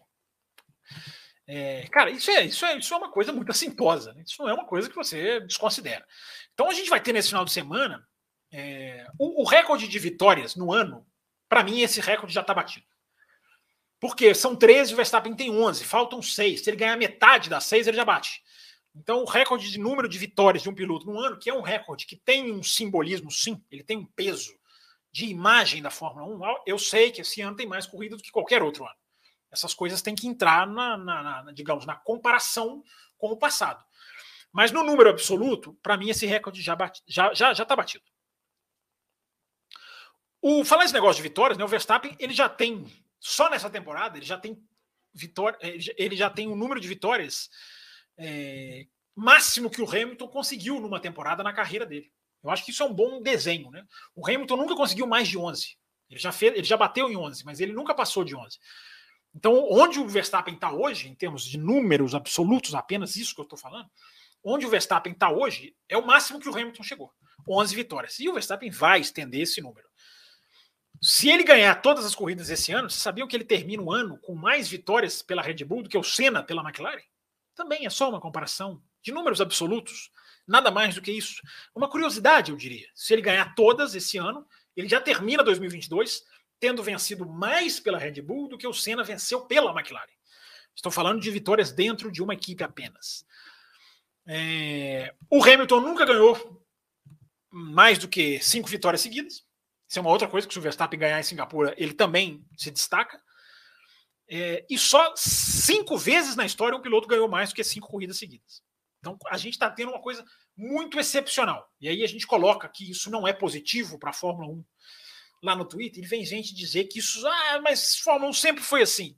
A turma do sempre foi assim, que eu sempre gosto de deixar um abraço fraterno para eles, né? Porque a turma do sempre foi assim, adora normalizar o problema, é uma turma acrítica, né? Porque quem vira e fala sempre foi assim para combater uma crítica, não simplesmente constatando e entendendo o problema, mas quem combate crítica com esse argumento é uma pessoa muito acrítica. Então, a turma do sempre foi assim que acha que a gente criticar um domínio de um piloto não é nem criticar a palavra, mas apontar que ele não é positivo esportivamente, aí isso fere, isso fere algumas pessoas, né? É, é uma constatação. Então a turma vem com esse sempre foi assim, de domínio, ok, sempre teve domínio, mas desse jeito não. Desse jeito não é sempre, não, cara. Só quatro pilotos, eu falei cinco vezes, né? Mas o Schumacher eu acho que repete duas vezes. Então são só quatro pilotos que conseguem uma sequência maior do que cinco seguidas, cara. Isso, não, isso é raro. Isso é raro. Embora para as pessoas talvez não sejam. A vantagem da Red Bull, eu acho que isso é uma coisa importante a se falar antes de Singapura. A vantagem da Red Bull é tão grande por essas vitórias, como foram, e com as posições de largada que eu citei, que eu acho que a gente já está num ponto em que a gente não sabe qual é o verdadeiro potencial da Red Bull. A Red Bull ela chegou num ponto, comparando com Ferrari lá atrás, com a era Mercedes, né, Ferrari do Schumacher, claro que eu estou dizendo, o carro é tão superior que você não consegue precisar a velocidade do carro, porque você já não sabe se o cara está forçando, você já não tem essa. Né? Então você tem várias corridas em que o cara claramente não forçou. Holanda, o cara claramente não forçou. Bélgica, ele força até ele chegar onde ele quer. Então, esse é o lado ruim também, né? De supremacias e superioridades do tamanho que a gente está vendo do conjunto Red Bull barra Verstappen. Que eu acho que é uma reflexão importante de ser, faz... de ser feita. A gente já não sabe, talvez a gente não tenha a dimensão do real poder desses caras, se eles soltarem tudo. Porque quando o carro é muito superior, ele pode guiar poupando numa enorme parte da prova. Então isso é muito importante a gente falar. É... E termino dizendo esse comentário da Red Bull, ressaltando né, que, por mais que eu critique a questão do domínio, o quão negativo ou não positivo, vai, vamos colocar assim de uma maneira mais suave, o quão não positivo, porque entre o, entre o positivo e o negativo existe o neutro, existe o meio do caminho. Então, quando eu falo que não é positivo, é, não quer dizer que é necessariamente negativo. Cabe debate. Mas uma coisa é constatar isso. Não é positivo para a Fórmula 1 ver domínios, nem vitórias seguidas, nem corridas facilmente decididas. Uma coisa é o Verstappen ganhar todas com emoção. Outra coisa é ele ganhar todas sem emoção. sem dúvidas. A gente está tendo, a gente já teve na Holanda, a gente teve na Itália a gente teve muito na Bélgica. Largar sabendo que o cara vai ganhar. Não é sabendo previsão, bola de cristal, não, mas é já com toda a certeza de que o cara tem o carro para chegar ali fácil. Na Bélgica se esperava que ele chegasse no começo da prova a recuperar todas as posições. Então isso não é positivo. Agora, não é ressaltar que isso não é positivo, não é fechar os olhos para o primor técnico que eles atingiram. É, isso é análise. Análise é quando você aponta os lados. Uh, há um primor técnico no que está acontecendo. E a, digamos, a monotonia, muitas vezes ela camufla o primor técnico, porque ela faz parecer fácil, quando não é. Não é. Basta ver os companheiros do Verstappen. Basta ver o Pérez esse ano, por exemplo. Então não é fácil, não é simples, mas parece. Fica, fica, fica parecendo que é, mas não é. Então é sempre importante ressaltar isso. Nós estamos vendo uma coisa muito especial no sentido técnico, mas não no sentido esportivo. Quem parar para pensar um pouquinho, limpar um pouquinho a cabeça de, de torcida ou de preconceitos, talvez vai entender isso que eu estou falando. É... Eu quero falar também da Ferrari e da Mercedes, rapidamente, com vocês. Deixa eu só ver se não tem mais alguma mensagem que, eu, que tem aqui do Superchat. Tem. A luzinha está piscando. Se a luzinha está piscando, tem Superchat aqui para mim. Deixa eu só ver quais e quantos, para eu não pular. O do Alessiano Júnior eu li, da Stock Car. Então, depois dele tem dois. Tem um do Carlos Eduardo Ferreira, está aqui na tela. Segundo Raposo, na segunda tem sorteio da F1 TV. Então vire membro da categoria extra forte e concorra. Eu mencionei que vai ter sorteio segunda. Isso, isso eu não esqueci, não, Carlos. Eu tenho quase certeza que eu mencionei. Mas tá feito o seu lembrete aí. Se você quer concorrer a uma assinatura da F1 TV, acompanhar esse resto do ano, né, podendo acompanhar as corridas na hora que você quiser, o conteúdo exclusivo da F1 TV, dá tempo de você entrar na faixa extra forte. Segunda-feira, no finalzinho do programa, a gente sorteia e segunda-feira tem programa bloco extra para Extra Forte e para faixa Caputino. Aí são duas faixas que ganham esse prêmio. É um bloco exclusivo em que a gente vai esmiuçar mais do Grande Prêmio de Singapura. E a Larissa Nobre, grande Laricinha, está aqui mandando o seu superchat. Um abraço para os tilapianos do grupo. Então ela mandou aqui para o pessoal do grupo aqui. Não faço a menor ideia do que ela está falando, está registrado aqui o, o, o, carinho dela aqui com seus colegas de grupo é, lá no WhatsApp. Uh... Enfim, gente falar rapidinho aqui de Ferrari de Mercedes e aí finalizo o programa lendo as perguntas normais aqui do nosso chat. Primeiro, uma pequena pausa, porque a garganta pede clemência.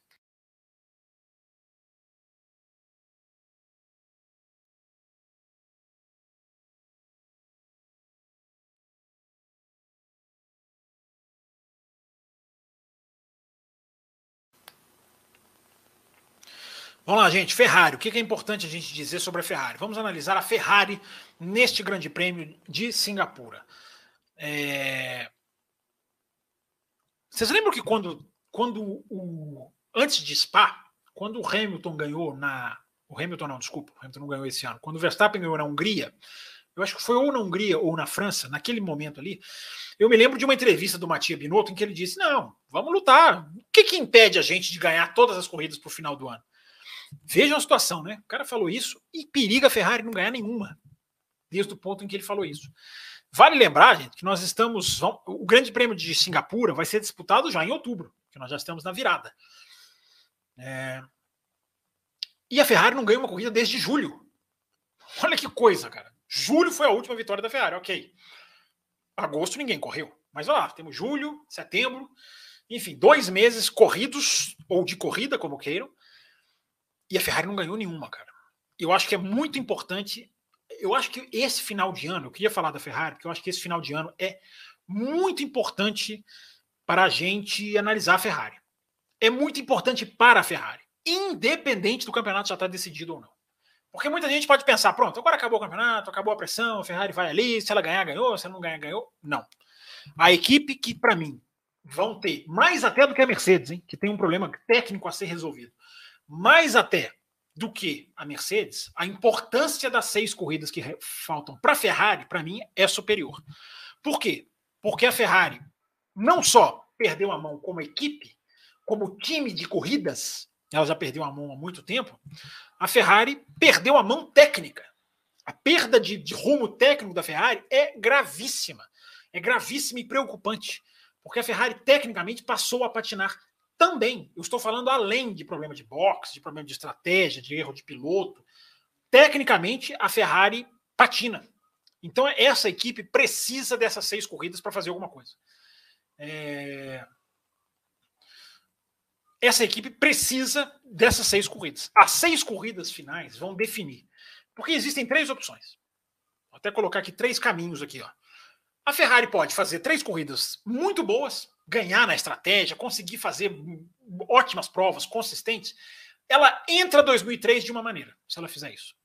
Se ela passar as três corridas mornas, sem acontecer nada, Red Bull ganha, ela fica ali em segundo, terceiro, Sainz em terceiro, Leclerc em segundo, ela entra 2023 de outra forma.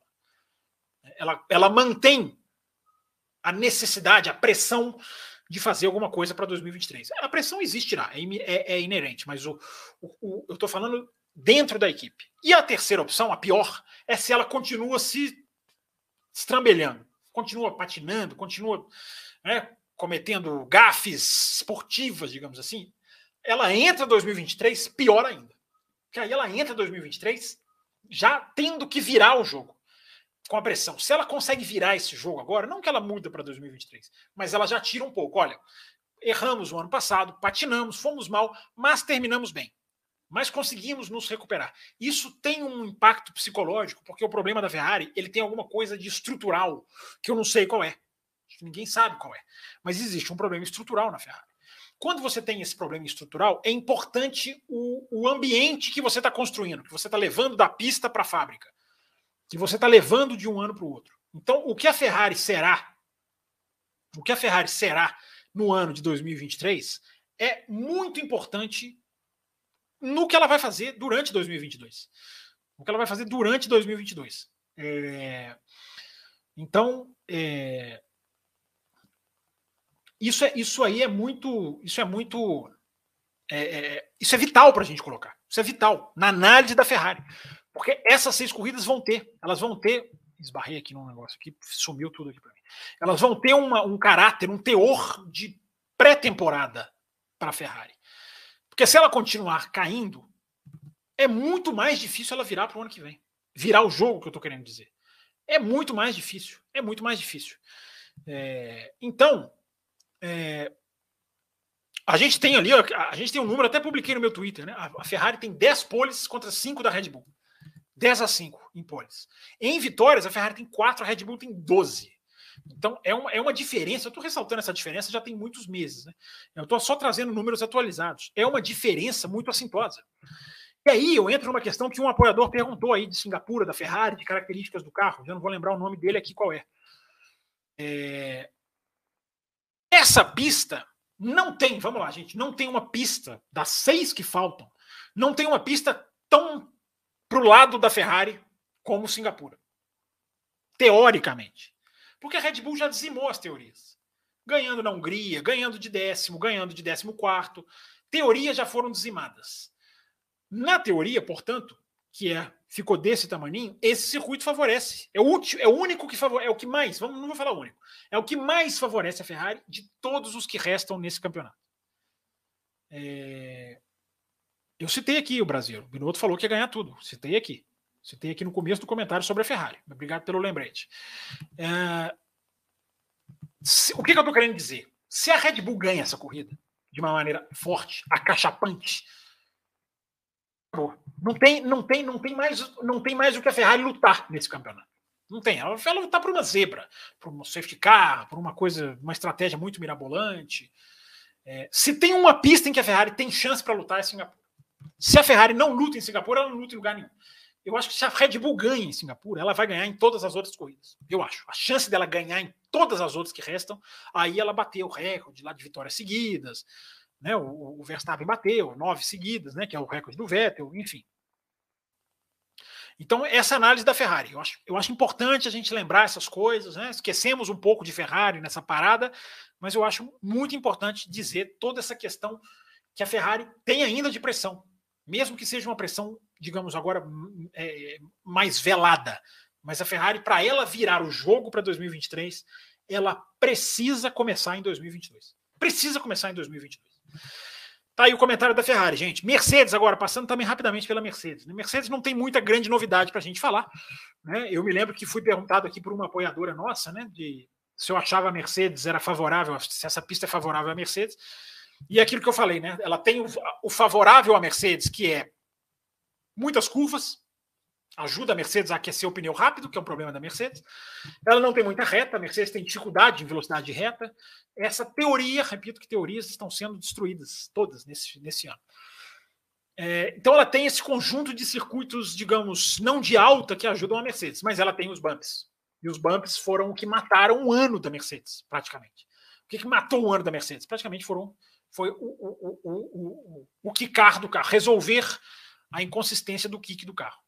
É... E tem muita gente perguntando, né? É, dessa questão do side pod. Tem gente que manda pergunta aqui, lá no Auto Race, no Twitter, essa questão do side pod, o que, é que a Mercedes vai fazer, side pod, sem side pod. Muito mais importante para 2023, porque, vamos lá, eu acabei de falar, 2022 é fundamental para 2023 da Ferrari. Da Mercedes também. Da Ferrari mais, porque a Ferrari não só tem que virar um jogo técnico, de entendimento do carro, como tem um jogo estrutural. Então, da Ferrari é pior. A Mercedes não tem essa questão estrutural para se reformular ou para se reorganizar. A Mercedes tem uma questão do carro, mas que não deixa de ser importante nessas últimas provas de 2022.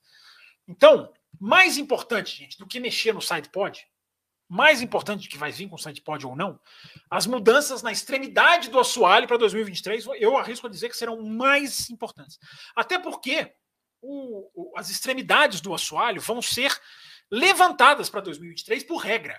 15 milímetros, que é muita coisa. Então, quem souber, isso vai afetar todo mundo, alguns mais, outros menos. Então, quem souber lidar com isso, e a Mercedes tem aí uma, uma grande chance de ou ela mergulha de vez para baixo, ou ela vira o jogo. Então, isso é mais importante que o sidepod. O sidepod ele é outra coisa, ele é, ele é parte de um conjunto. Ele é parte de uma questão aerodinâmica que hoje está muito mais por baixo do carro do que por cima. Né? A Mercedes tem que resolver essa questão do side, não é só a questão do sidepod, a Mercedes tem que resolver a sua deficiência de reta. Só colocar um sidepod ali para dar uma, uma canalizada melhor do ar não resolve. Você tem que fazer um estudo ali que você tenha eficiência de reta. Né? Principalmente se você for colocar a estrutura do sidepod de volta. Geometria da suspensão é muito grave né, o, que, o que a Mercedes está vivendo nisso, porque a Mercedes sempre teve suspensões sofisticadíssimas. Eu estou falando isso aqui o ano inteiro. E a suspensão esse ano é mais simplificada. É outro problema que a Mercedes tem que resolver a correlação do, da, do computador com a pista. A própria Mercedes, o Toto Wolff já disseram que isso é um problema. E isso, gente, quando isso é um problema, isso acaba com o seu ano. Quando você desenha uma coisa no, no computador, vai para a pista e não bate a simulação, que o computador falou que ia acontecer, não bate. Sempre, sempre que vocês ouvirem essa palavra correlação, ela quer dizer isso. Ela quer dizer o que se desenha o que o computador indica que vai acontecer. Olha, aqui você vai ter esse desempenho se você fizer essa configuração. Aí você vai imitar isso na pista e não faz. E não bate. Isso é gravíssimo. E a Mercedes já assumidamente teve esse problema. Então, isso, os caras têm que resolver isso. É... Simplesmente copiar Red Bull e Ferrari é uma solução, Fábio? Podem perguntar alguém, algum de vocês. Simplesmente copiar, cara, pode ajudar num curto prazo. Mas fazer algo que você não entende simplesmente por cópia, a gente viu a Racing Point. Mais de um ano. Só copiar não resolve. Só seguir uma filosofia. Você tem que entender. Você tem que entender por que, que essa filosofia dá certo. O simplesmente Ctrl C, Ctrl V, que já foi feito por algumas equipes, ele não resolve o problema. Ele não resolve o problema.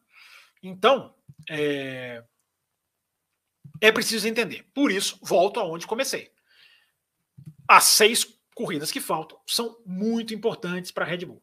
Muito importante para a Red Bull, não, desculpa, para Mercedes. Muito importantes para Mercedes. É, e sempre lembrando, né, gente, está aqui falando, vai ter, não vai ter, é, vai ter sidepod, não vai ter sidepod.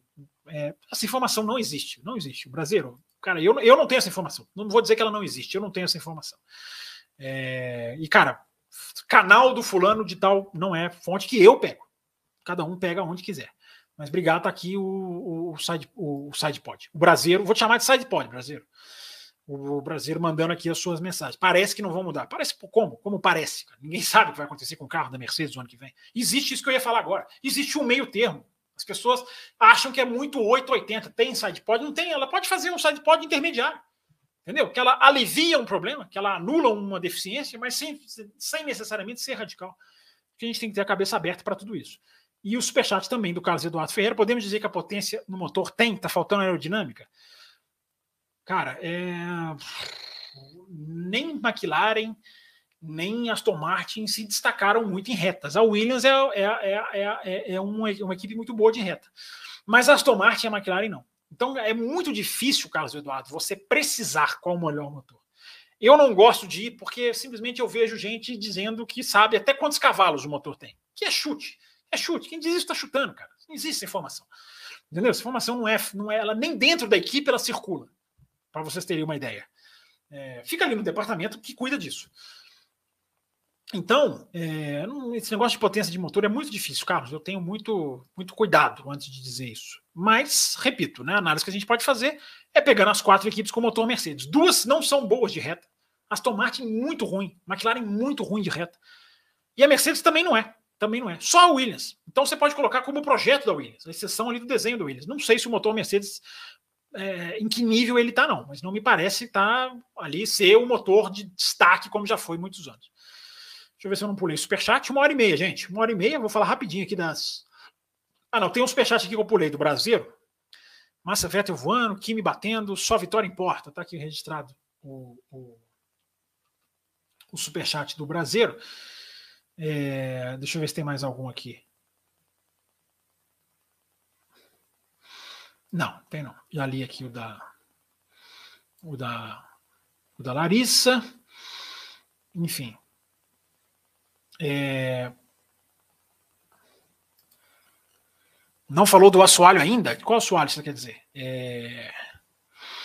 Gente, eu tenho que falar rapidamente aqui, né, das sprints, a gente já está chegando no final. O tempo, o tempo urgiu, muito superchat, muito superchat, hoje 37, cara, número ótimo aqui, ó. Muito bom, muito obrigado. Aqui o número de superchat comprimiu, vou, vou, vou, passar um pouquinho, né? Vou sempre dou essa colher de chá para vocês. Mas enfim, já caminhando para o final, eu quero falar das sprints, né, que tiveram a sua que tiveram a sua, a sua confirmação de seis para o ano que vem. Sempre importante lembrar né, o sufoco que foi para se chegar a essas seis, né, o caminho doloroso que a Fórmula 1 percorreu para se aprovar seis. Eram, eram para ser seis em 2022, as equipes vetaram, eram para ser seis é, em 2023, não pegou, aí era para ser seis em 2024, é, era era para ser seis em 2023, quase não pegou, porque aí a FIA foi aqui aqui entrou no meio do, do, negócio, bloqueando.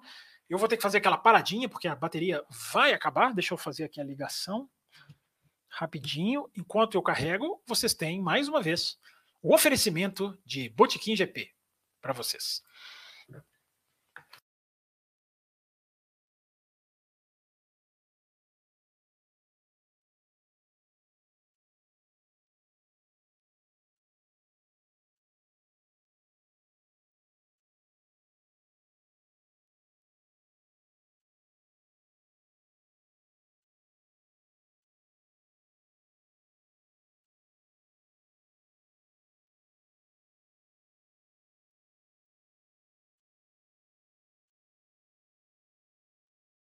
Prontinho, tá ligado aqui, tá?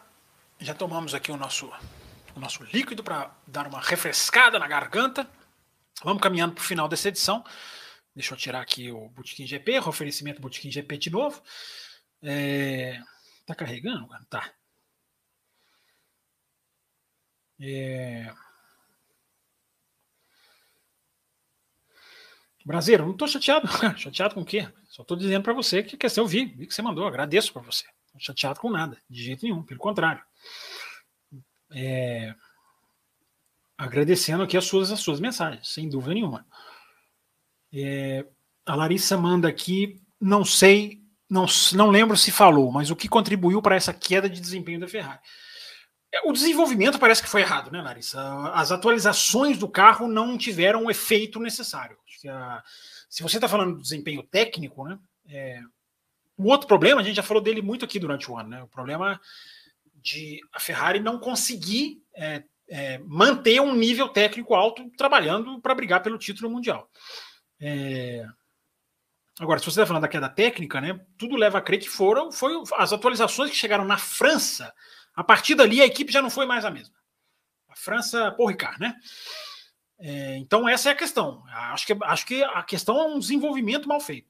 E aí junta tudo, né, cara? Junta tudo. Se a sua empresa não está funcionando bem, as coisas vão ali como uma bola de neve. É... Então, acho que essa é a questão. Deixa eu ver se eu não pulei mais no superchat ali do Brasil aqui. Da Larissa. Carlos Eduardo, que também está lido. É, não estou devendo no superchat, não. Né? Se eu tiver, se eu tiver devendo, me puxem aqui a orelha. É, o que eu estava falando para vocês, enfim, para a gente terminar, essa questão das sprints, né? Do caminho doloroso que as sprints percorreram para serem aprovadas, enfim, foram, foram, foram, é, digamos, liberadas, porque né, antes das equipes, depois a FIA, tortuoso caminho para se aprovar seis. Eu fico muito satisfeito com as seis sprints, fico muito satisfeito com, a, com essas, com essas é, com essa variedade que a gente vai ter de formatos de fim de semana, seis em 24 corridas, né? Eu acho que é até necessário, eu acho que até ajuda muito. É, desempenho técnico, né? Tá certo, Larissa, então respondi corretamente. É, eu acho que se em 24 corridas você ter seis em que você vai ter um diferencial, porque muita gente não pensa isso, muita gente que é contra as sprints não tem, não tem colocado isso, né? Se você vai fazer 24 finais de semana no ano, comprimidos, como a gente falou, espremidos, como a gente falou, é importante você ter formatos diferentes, porque você revitaliza a atenção nesse final de semana. É, mais um superchat do Brasil aqui. Já vou ler Brasil só um instantinho, só concluir o raciocínio aqui. É, você revitaliza o interesse. Toda vez, eu duvido, até que quem não gosta das sprints, eu duvido que chega às vésperas de um final de semana de sprint, que a pessoa não está ali mais, opa, vamos ver como é que isso vai ser. Não, não, eu não gosto do formato, mas, poxa, né, vai ser diferente, vamos ali na curiosidade.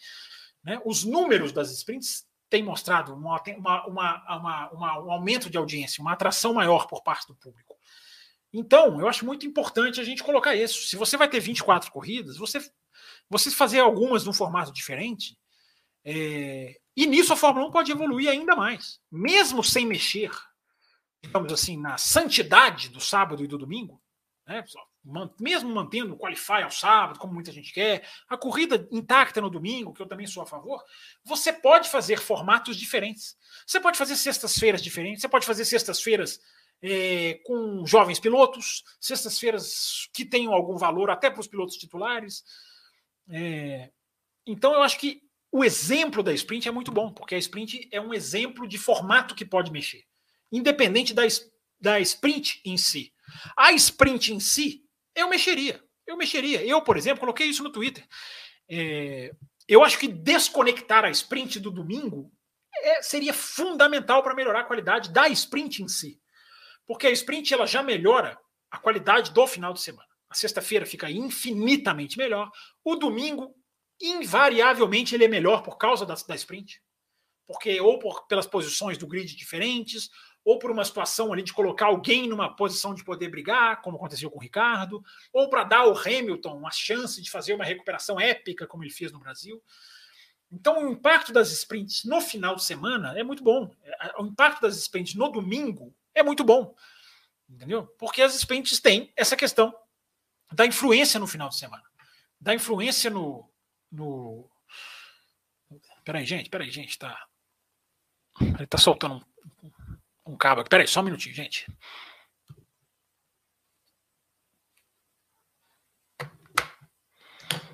Só ligar aqui um instantinho.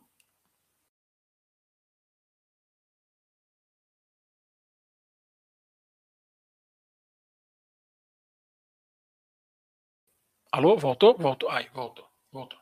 Espero que esteja ok para vocês aqui. Deu, deu uma falhada aqui, foi um cabo que puxou aqui.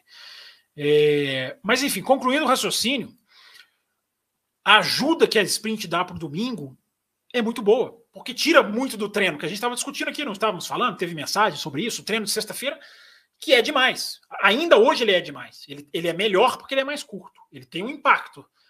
Mas é, pela sexta-feira não ter o tempo de preparação para a corrida, ele melhora muito. E, gente, vamos ser também sinceros. A gente teve uma boa sprint em Imola. A corrida em Imola foi boa, foi movimentada. A gente teve a melhor sprint, na minha opinião. Sprint mesmo, sábado, a corrida do sábado. Foi a melhor em Imola. A gente teve uma ultrapassagem do Verstappen no Leclerc, última volta. E não foi só isso. Então, eu acho que as sprints merecem uma chance. Eu acho ótima essa questão de ter, de ter, de aumentar. É, e eu acho, concluindo aquilo que eu estava falando, eu acho que desconectar a sprint do domingo vai melhorar a qualidade da corrida. Porque você tira. É... Uma coisa é o cara ter 15 voltas para ir com tudo. Vou com tudo, tenho 15 voltas aqui vou embora.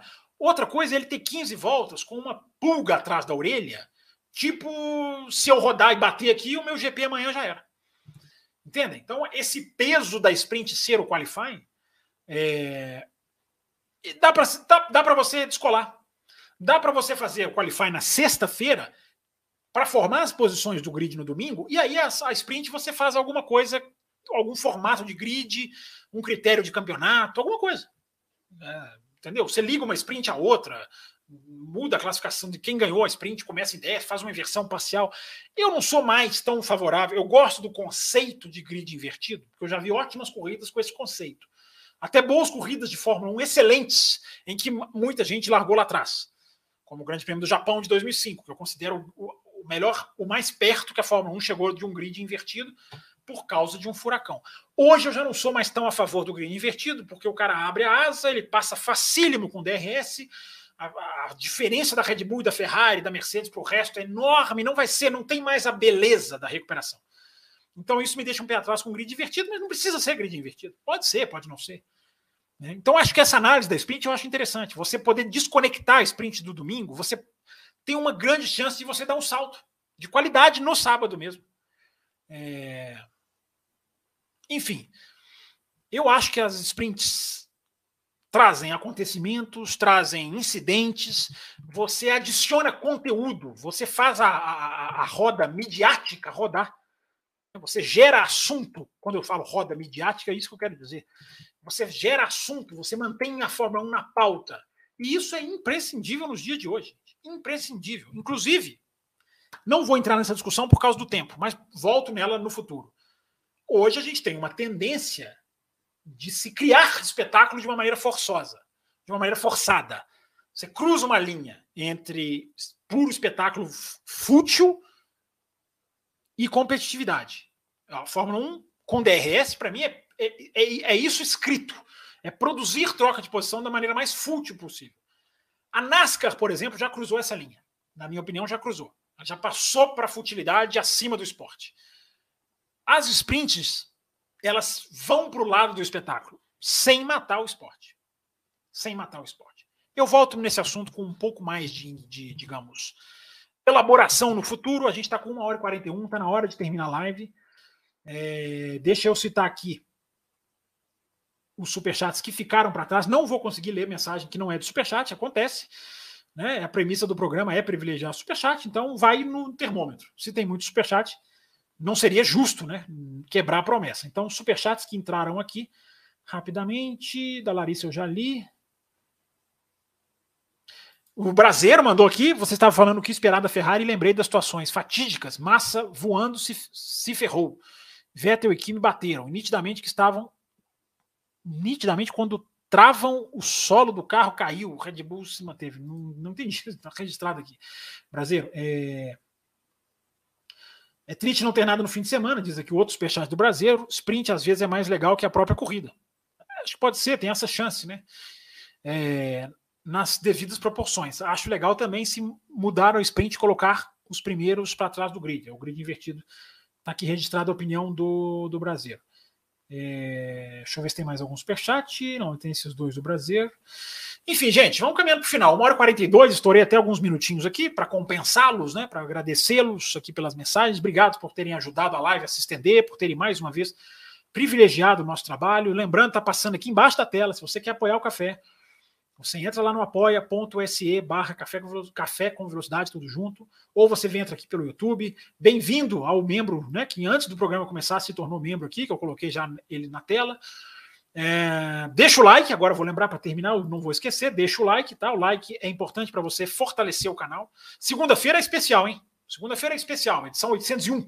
Segunda-feira tem bloco especial, sorteio de F1 TV e Grande Prêmio de Singapura para a gente discutir, analisar, detalhar, investigar e trazer aqui informações e fazer essa análise que eu espero vocês gostem, uma análise diferenciada, um pouco mais aprofundada de Fórmula 1, sem se basear só no superficial, né, indo um pouco, né, caçando ali um detalhe ou outro que deixa a discussão mais interessante, deixam a, o programa mais rico para quem gosta de uma discussão rica sobre automobilismo. Tá? Muito obrigado a todo mundo que esteja, esteve aí presente. E a gente volta na segunda-feira com mais Café com Velocidade. Obrigado mesmo a quem está ouvindo antes ou depois está aí prestigiando o nosso trabalho. Obrigado e até a próxima. Termina aqui Café com Velocidade, o mais tradicional podcast sobre corridas do Brasil. Café com Velocidade, a dose certa na análise do esporte a motor.